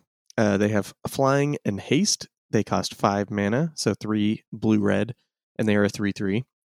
Says whenever one or more dragons you control attack an opponent, goad target creature that player controls. Whenever a creature deals combat damage to one of your opponents, if that creature had to attack this combat, you may put a plus one plus one counter on Firkraag, Cunning Instigator, and you draw a card. Um, so the, my first impression of this is like how many dragons am I gonna have on the battlefield at any Mhm. point in time? Because like, just if he's your only dragon, then you turn five, play him attack. Um, someone's gonna get goaded. He's gonna get a counter. He's gonna be a four four. You're gonna draw a card. They're gonna get hit, uh, presumably, hopefully. Um, cool. You know. Okay, so you drew. You're basically drawing two cards a turn and keeping the scariest thing off of your back for a while. Uh, Where did I don't know? Like, where did the other dragons? Uh, the thing about this too is that we are getting more like low cost goad things. So I mean, I would put pretty much all of them in this deck. Like Mhm. if you like don't have like disrupt decorum and like all the like uh a card that I've actually been like really into from the last Forgotten Realms set is Vengeful Ancestor. Like it looked really like mediocre and like nothing. Um, but it's a it's the three four flying spirit dragon for four, two red red. And when it enters the battlefield or attacks, you go to creature. And it has some other text that like literally doesn't matter. But um that card has actually been really good for me. Fits really well into this deck. So if you cast that on turn four, cast for a Crag on turn five, you're goading two things. You could possibly be drawing multiple cards. So I think the goad is the way to go here, and the dragons are like the the icing on the cake. Is like my impression of this guy. Um, how Yeah. do you feel about him? No, I agree. I, I tried to do like the dragon route first, and and the thing is like you want to get your dragons down before Firkraag, but they're- they're I mean dragons are they're an iconic creature type. There's not a lot that are super cheap. They tend to be on the more expensive side. So if you really lean into dragons, you just end up running like the crappiest cards imaginable. yeah, Uh, you're I running like one three flyers for two for no reason and stuff. Like, yeah, yeah. Oh no, worse than that. Oh. Um, so I, I think you're better off, like you said, just leaning into goad and not worrying too much about the the dragon component. Yeah, and and I think if you do that, the deck is fine and fun. Grenzo Havoc Raiser has just always been a good card and like gives you selection if you if you don't want the goad. Um, I've been really into the Komainu Battle Armor from the the uh, modified commander deck from Kamigawa. Uh, it basically is like when it it's a two two menace, um, and you can reconfigure it for four. This is one of those equipment creatures. Um, that gives the creature plus two plus two in menace, but whenever it or the creature it's equipped to hits, like you goad the whole board of that Mhm. player. Um, that's been really good for me because like it's pretty easy to just be like, oh, you have one blocker because you attacked that person. Boom, like your board is goaded. That happens so often. So I think this guy's fun. That's kind of like my the, my last thought on this, but um, it's funny that they put dragon in the text box. That's that's kind of where I'll end on it. Um, Yeah. Do you want to get into this next guy who, uh, did you know, may or may not be related in mechanics? Uh, sure. This is Baeloth Barrityl, Entertainer. Four and a red for a 2 5 legendary creature, Elf Shaman. Creatures your opponents control with power less than Baeloth Barrityl's power are goaded. Uh, whenever a goaded attacking or blocking creature dies, you create a treasure token and choose a background. Uh, so, just looking at this guy, it it seems like the I mean the the way to play him is just to protect him and then buff up his power as much as possible and then you are kind of safe forever um and i guess you could you know potentially like run removal so that you like kill attacking goaded creatures after they deal their combat damage and get like a a bonus on or like get some of your mana refunded in the form of a treasure token but i don't know maybe that's totally unnecessary and just like being immune to attack is is really all you need to worry about and you can do whatever you want with the rest of your deck Yeah. Um, I, I mean, and- honestly, I, I I think that's a pretty good route to take it. Yeah uh in terms of like the background i would run i would kind of just go for anything that buffs his power really Mhm. um that's all that matters uh and and i guess if you want to you, there's also a uh a background that he comes with you want to read that one off Yeah, of course. Um, so this is we mentioned it earlier, but it is Clan Crafter. Uh, it is a two mana enchantment background. It costs uh, one and a, a blue. It says commander creatures you own have two sacrifice an artifact, put a plus one plus one counter on this creature, and draw a card. So basically, it makes like any artifact you have a clue, uh, and pumps your your commander.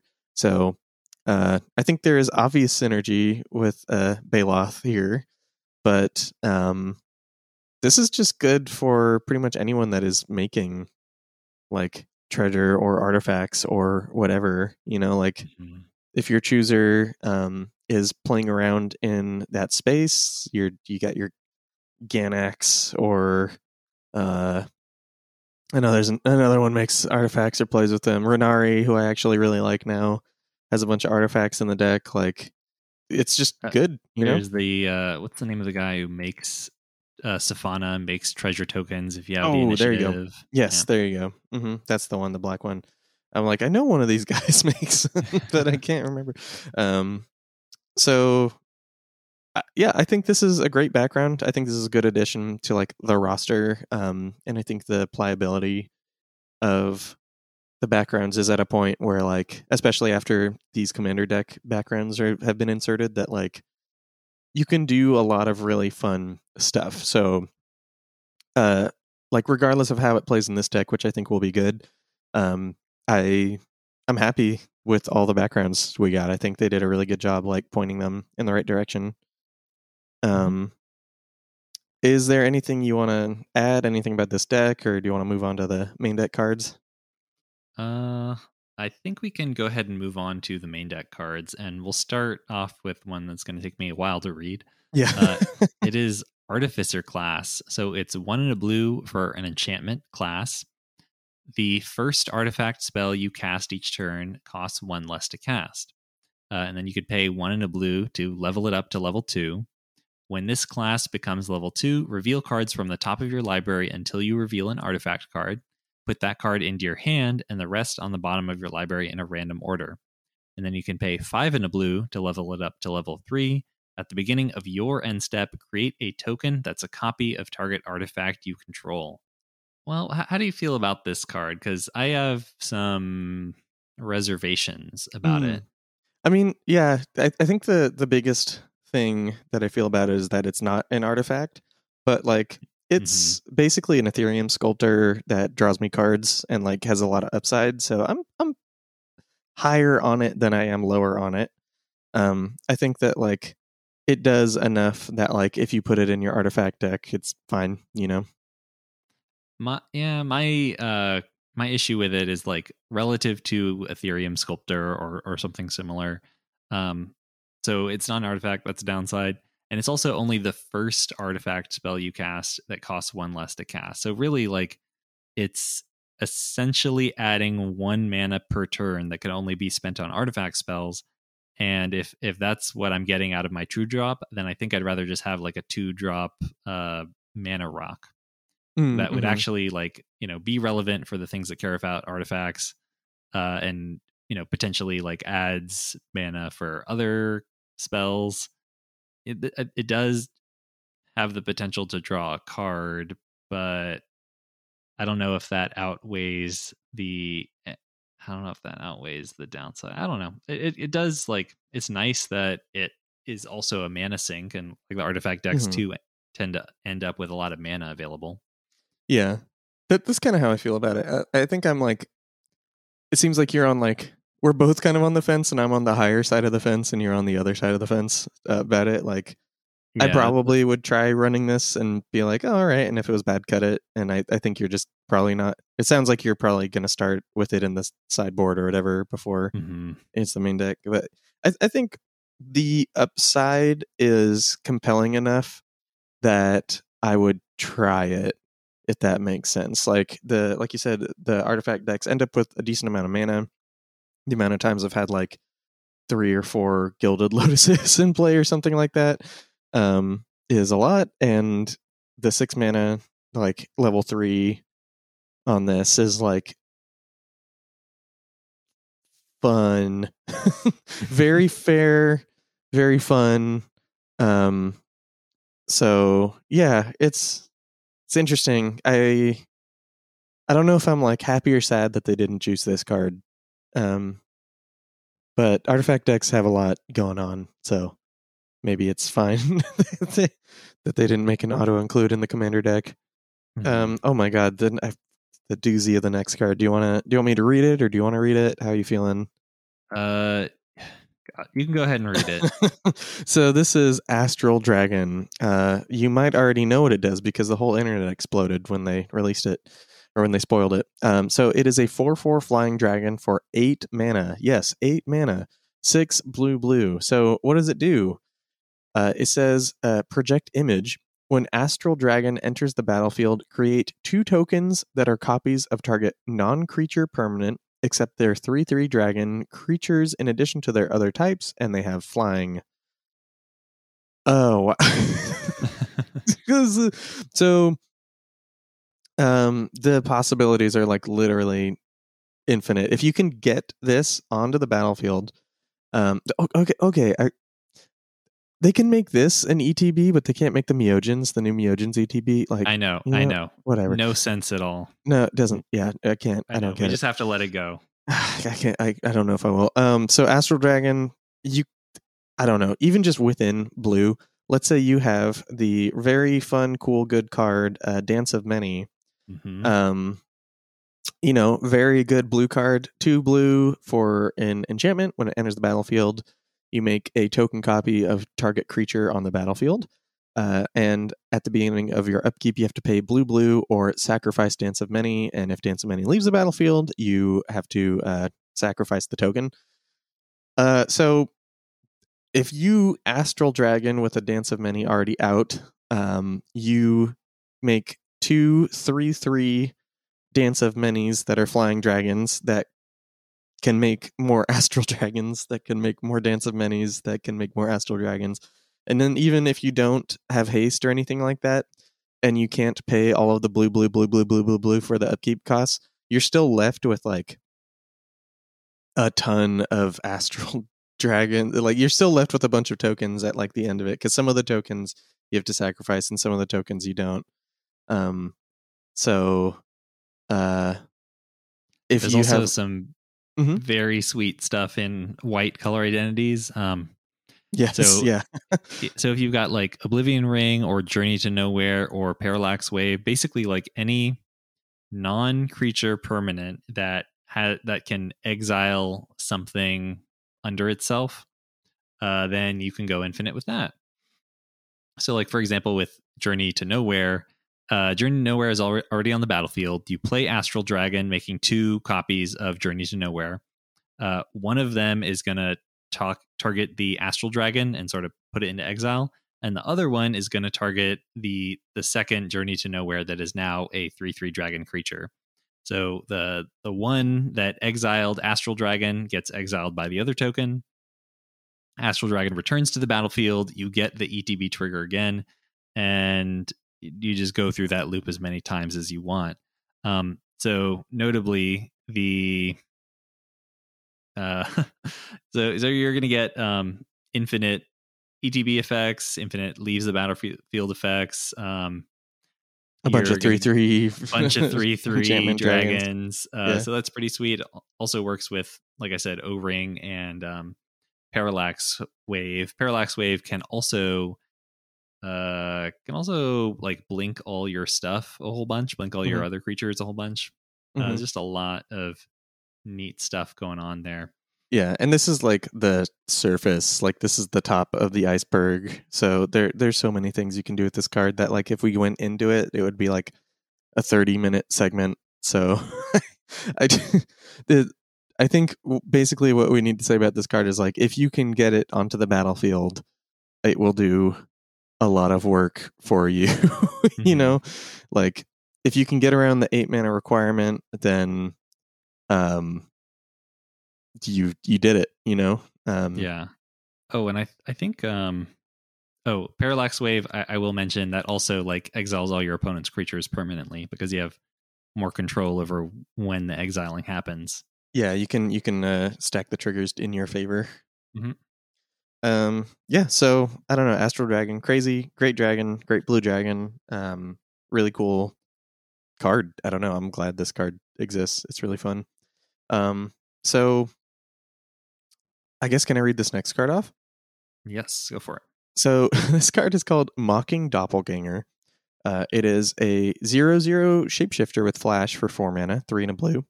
Says you may have Mocking Doppelganger enter the battlefield as a copy of a creature an opponent controls, except it has other creatures with the same name as this creature are goaded.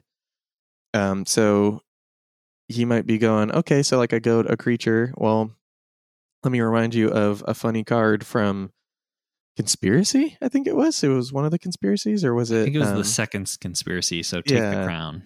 There's a card called spy kit um, and spy kit basically is an equipment that I- think it buffs the creature a little bit but equipped creature has the name of all non-legendary creatures um, basically. That's what it does. So like you equip spy kit to a creature it also now has every name of every non-legendary creature in magic. Um not actually i mean there has been stuff. I was really obsessed with spy kit when it came out and like the things you could do with it were not very good. This is actually good. This means every non-legendary creature your opponents control are goaded forever as long as these two things are together. Um so like a two mana goad everything forever card uh combo. That seems fun. I don't know. That seems fine you know? Yeah, no, pretty sweet little interaction. um i don't really have much more to say. Is there anything you want to add or, Uh, I, I would just say it's like a little. It seems a little tricky to put that combo together. Um, oh absolutely i mean you are in blue so you could like fabricate or whatever you know you yeah, can you it, could. Uh, is it tribute mage? Yeah. one? but- Mhm. or uh trophy mage I, I think trophy is three. I think is trophy three two. yeah okay okay Spike yeah. kit costs two, right? yes Okay. Um, all right. I think we can move on to the next card, though. So this is bothersome quasit. Mhm. Quasit? yeah i always Uh, say quasit but uh Quasit. i don't know Okay. if that's correct Uh, that sounds fine. Uh, so two and a red for a three-two creature demon with menace. Goaded creatures your opponents control can't block. Whenever you cast a non-creature spell, goad target creature an opponent controls.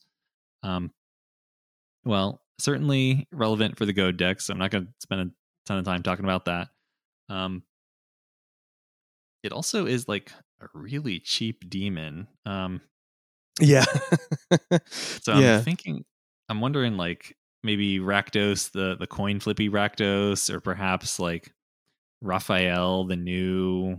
Uh, oh yeah the new that- lord of yeah, of that the batches demons. together demons, devils, imps, and tieflings. Mhm. Um, but do, do you have any any thoughts about the Quasit? Um, uh, I so I think the tech of goaded creatures your opponents control can't block is very funny. Mm-hmm. Um, and I think it's actually like pretty good. Um, because you drop this cast a non creature spell, and now something else can get in there, and uh, it also like, let's say you are player A, there's player B, and then player C. So you have a bothersome quasit, you cast opt, you know, who cares? You cast faithless looting, you um goad player C's creature. Now player B can get in and attack player C for free too. So like it adds this like extra dimension of like combat like tomfoolery like just like you just mess with the whole table even more than goad already was which i think is pretty cool so um that's all i really want to say about this i, I really like this card i i i'm gonna go on record i mean people who listen to this already know this like if you listen to this podcast you've heard me say it before but like i think goad is great. Um there's still only like 20 or 30 goad cards in magic so like if we only get them in commander decks like this like you know whatever I, I but i hope they like start reprinting some of them at some point you know like they did with disrupt decorum so um this guy's really cool but like i hope we can find other places for for them to print the goad cards um do you want me to get into the next card yes. so this is Death Kiss. Uh, so this is, I think, our first mono red beholder. I think the only red beholder. Um, so this is a five-five beholder for six mana, five and a, a red. It says whenever a creature an opponent controls attacks one of your opponents, double its power until end of turn. Uh, it also has XX red for monstrosity X, so you can monstrous it for XX red. Uh, when Death Kiss becomes monstrous, goad up to X target creatures your opponents control. So, um, you only do that one time, just as a reminder for like monstrosity. Uh, you pay. It's a pretty bad rate, honestly. It's like five mana gets you two goads, seven mana gets you three goads. Um, and also like five mana makes this a seven seven, seven mana makes this an eight eight. Like not not awesome. not yeah. awesome. And also it's just a five five. I mean, it has the fun double power text or whatever on it, but like I think that is like really the the meat of the card because like fiendish Yeah. duo is really really effective at directing attacks uh, at your opponents. Mhm. um and it cost like fiendish duo costs the same amount. Fiendish duo for those who aren't familiar with it is four red red for a devil with first strike. It's a five five. If a source would deal damage to an opponent it deals da- uh, double that damage to that player instead. Um so not a lot of players are, are running burn. So really it's just like making combat scarier for your opponents um and i think in that respect this this card looks a whole lot like it Hmm. Yeah, I I do like this for that. I think like it's funny uh I don't know, six mana creatures are they have to like do a lot um and I think like the subtle ways like this card doesn't look like it's doing a lot, but I think it it will definitely affect the board. I like that it only buffs the power too, so that like you could maybe convince someone to get in with like a 3-2 that shouldn't, you know, like because if they don't Mhm. block it something bad happens or something like that. So, yeah, I I I like Death Kiss. It's uh very silly. It'll thing thing hit hard. That's never bad. Um and we're we're getting close. We're zeroing in on the end here. So can I read off this next card? yes please So this is Loot Dispute. Um, this is a red enchantment for four mana, three in a red. It says when Loot Dispute enters the battlefield, you take the initiative and create a treasure token. Uh, whenever you attack, the player who had the initiative creates a treasure token. And uh, so Loud Ruckus is whenever you complete a dungeon, create a 5 5 red dragon creature token with flying.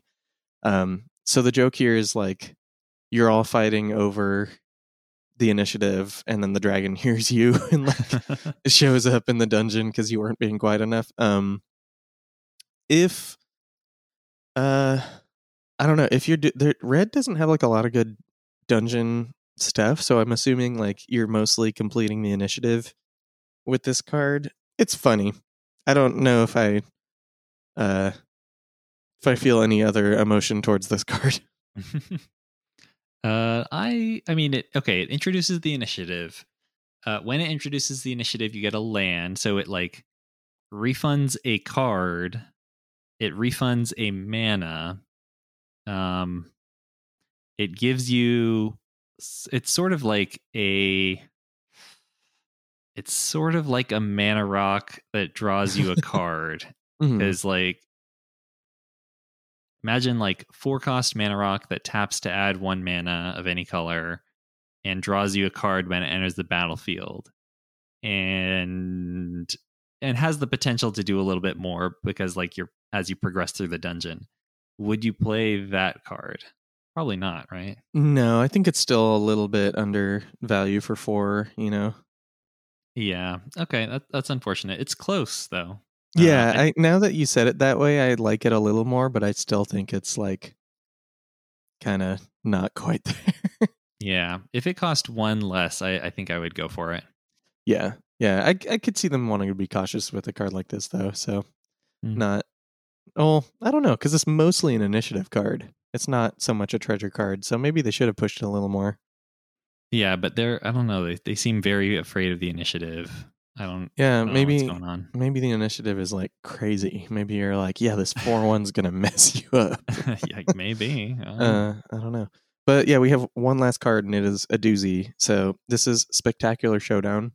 This is a red sorcery. It costs one and a red, and it says put a double strike counter on target creature, then goad each creature that has a double strike counter on it. Uh, put onto it this way. Sorry. Uh, and then it has overload for seven, four red, red, red.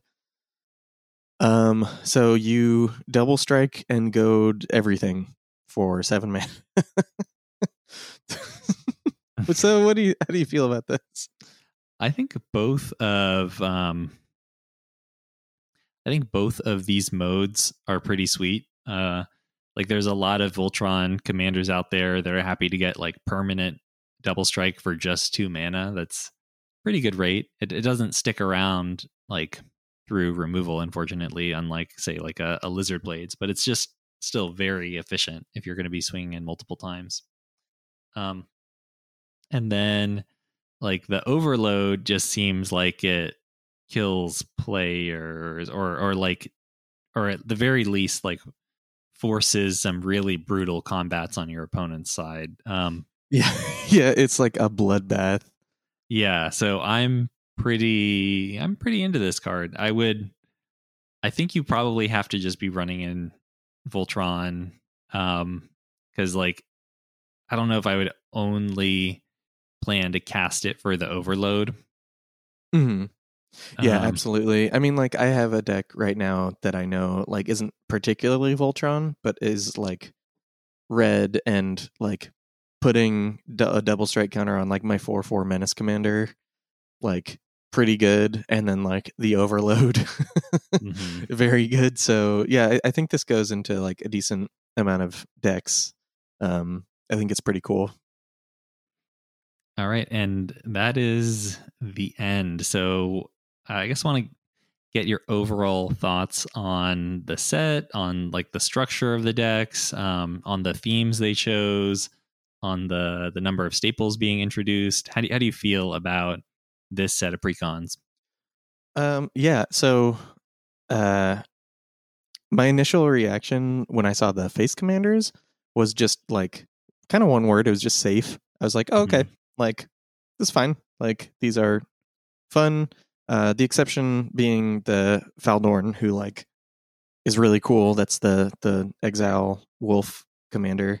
Mhm. Um, but then like the staples, then they like revealed some of the staples in the decks, and it's like there's a lot of like fun stuff. Like for the most part, they aired on the side of caution, except for like some of the stuff in the party deck that like is absolutely like crazy. Deep Gnome Terramancer and the um, Black Market Black Market, connections yeah. in particular are like very good.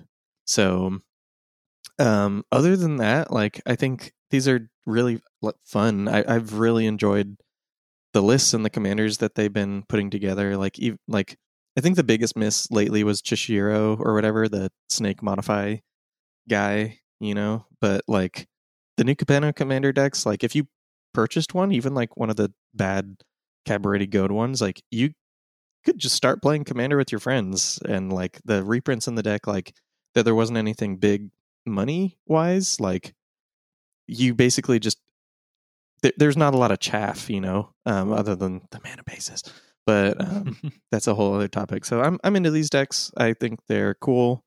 Um i like seeing a lot of the new space that they're opening up and i think they've been doing in general a good job with the new cards. So um i i don't know. I guess i would rate these um at like like a solid seven or something in out of 10 uh like nothing super crazy but very fun and i'm i'm excited for them Yeah, I, I like that. Well, let me say that I don't think that the precons should be the place to inject new staples. Um, Yeah. I think that they could have pretty easily fit deep Gnome Terramancer and Black Market connections into the main set. And if they were in there, then like, you know, there's more copies of them being open as people draft and, and play limited. Whereas as it is now, it's just like you're going to end up with very imbalanced um, precon costs. Like people who are interested in playing party are going to have a trouble getting a hold of one for a reasonable price because they've just got two potential new staples in a single deck um, alongside a lot of powerful reprints. So I don't love that aspect of it. Overall, I, I like how they are continuing to add niche cards into the format, um, supporting Party, which you know didn't really go Have- gangbusters in. Yeah, I really needed the help. yeah, um, similar like horror tribal. There was basically no horror tribal effects before this set. Um, so adding a couple neat little things like, you know, all my horrors are mana rocks or my horrors can copy the spell a billion times. Okay, this is pretty cool. yeah, Um, yeah, I, I love Psionic Ritual for that reason. Like, I think that'll make that card alone like makes the horror deck like a lot more fun. You know, so I'm I'm Mhm. super down for them to keep doing stuff like that. Yeah, I I really really like the choosers and backgrounds in this set of precons. I think um you know, folk hero and especially haunted one really interesting, excited to pair those with a lot of options. Um Burakos, I, I want to put him in a lot of different places. Um and I, I think there's just uh, really adds some robust options to this partner esque mechanic. So, really good job there. Uh, a lot of individually very cool cards. Um, and I, I think it's overall pretty solid. I just don't agree with their strategy regarding cards that could potentially become new staples. Um, and uh, like you said, the mana bases are not super even here. Yeah, yeah. Um, can I ask you a question? Uh, just as like my last thought on these is Sure. like, do you think that they realized these? They had to have known that these cards could be staples, right? I I'm sure. I'm pretty sure. Like I think it was probably a matter of like, wow, black white doesn't have a ton of wizards. We should probably print a new wizard. And then it's like, what should the new wizard do? And like, oh, this is a design I'm tr- been trying to fit into places, and I couldn't get into the main set. So let's just put it on this white wizard here. I think Mm. that's probably what happened, but like the result is now there's only one place to get this This card, white period. ramp cards, like Yeah. one of the best white ramp cards we've ever seen. Yeah. Oops. Yep. Oh well. Well, um yeah, I mean I I want to wait to see if these follow the same trend as other decks where when the new set comes out, the previous set's commander decks drop in price massively cuz because these have so many staples in them. This is the first time that like that might not be the case Mhm. you know so i, I want to see what happens because it might be a trend that is worth following like if you could just hold out against the fomo um waiting a few months means that you end up saving a ton of money so maybe I, it's hard to like say that but overall i like the decks it sounds like you're generally high on them too and um i want to hear what listeners have to think too if you have like a spicy brew if you're like no no zach the uh Grail Philosopher is really great in this deck in particular, I'd be like, that is so cool, and I will give you a shout out for sure because I love stuff like that. So, um, yeah, I guess we did it. We finally finished all of the Baldur's Gate content. We're gonna move on to some some more broad content for those who are looking for for general theory crafting. Uh, but thank you all for sticking with us along this ride. Before we go, I want to give a brief thank you to our Patreon patrons. They are Gustav, Ryan, Addison, Rick, Raphael, Kyle, Laser, Charlotte, The White Clays, Hannah, Andy, James, Logan, Roger, Evan, Bryce, Dylan, Benjamin, Jamie, Matthew, Kyle, Brandon, Kevin, Jeremy, Russell, Dylan, John, Micah, Troy, Roxanne, Charles, Daniel, Andrew, Jason, Paul, Johan, Jonathan, Christian, Jim, Emmanuel, Andrea, Vasilios, Logan, Frugal Brutal, Carl Oscar, Danny B, Daniel, Ariel, Jean Francois, Drew, and Recta.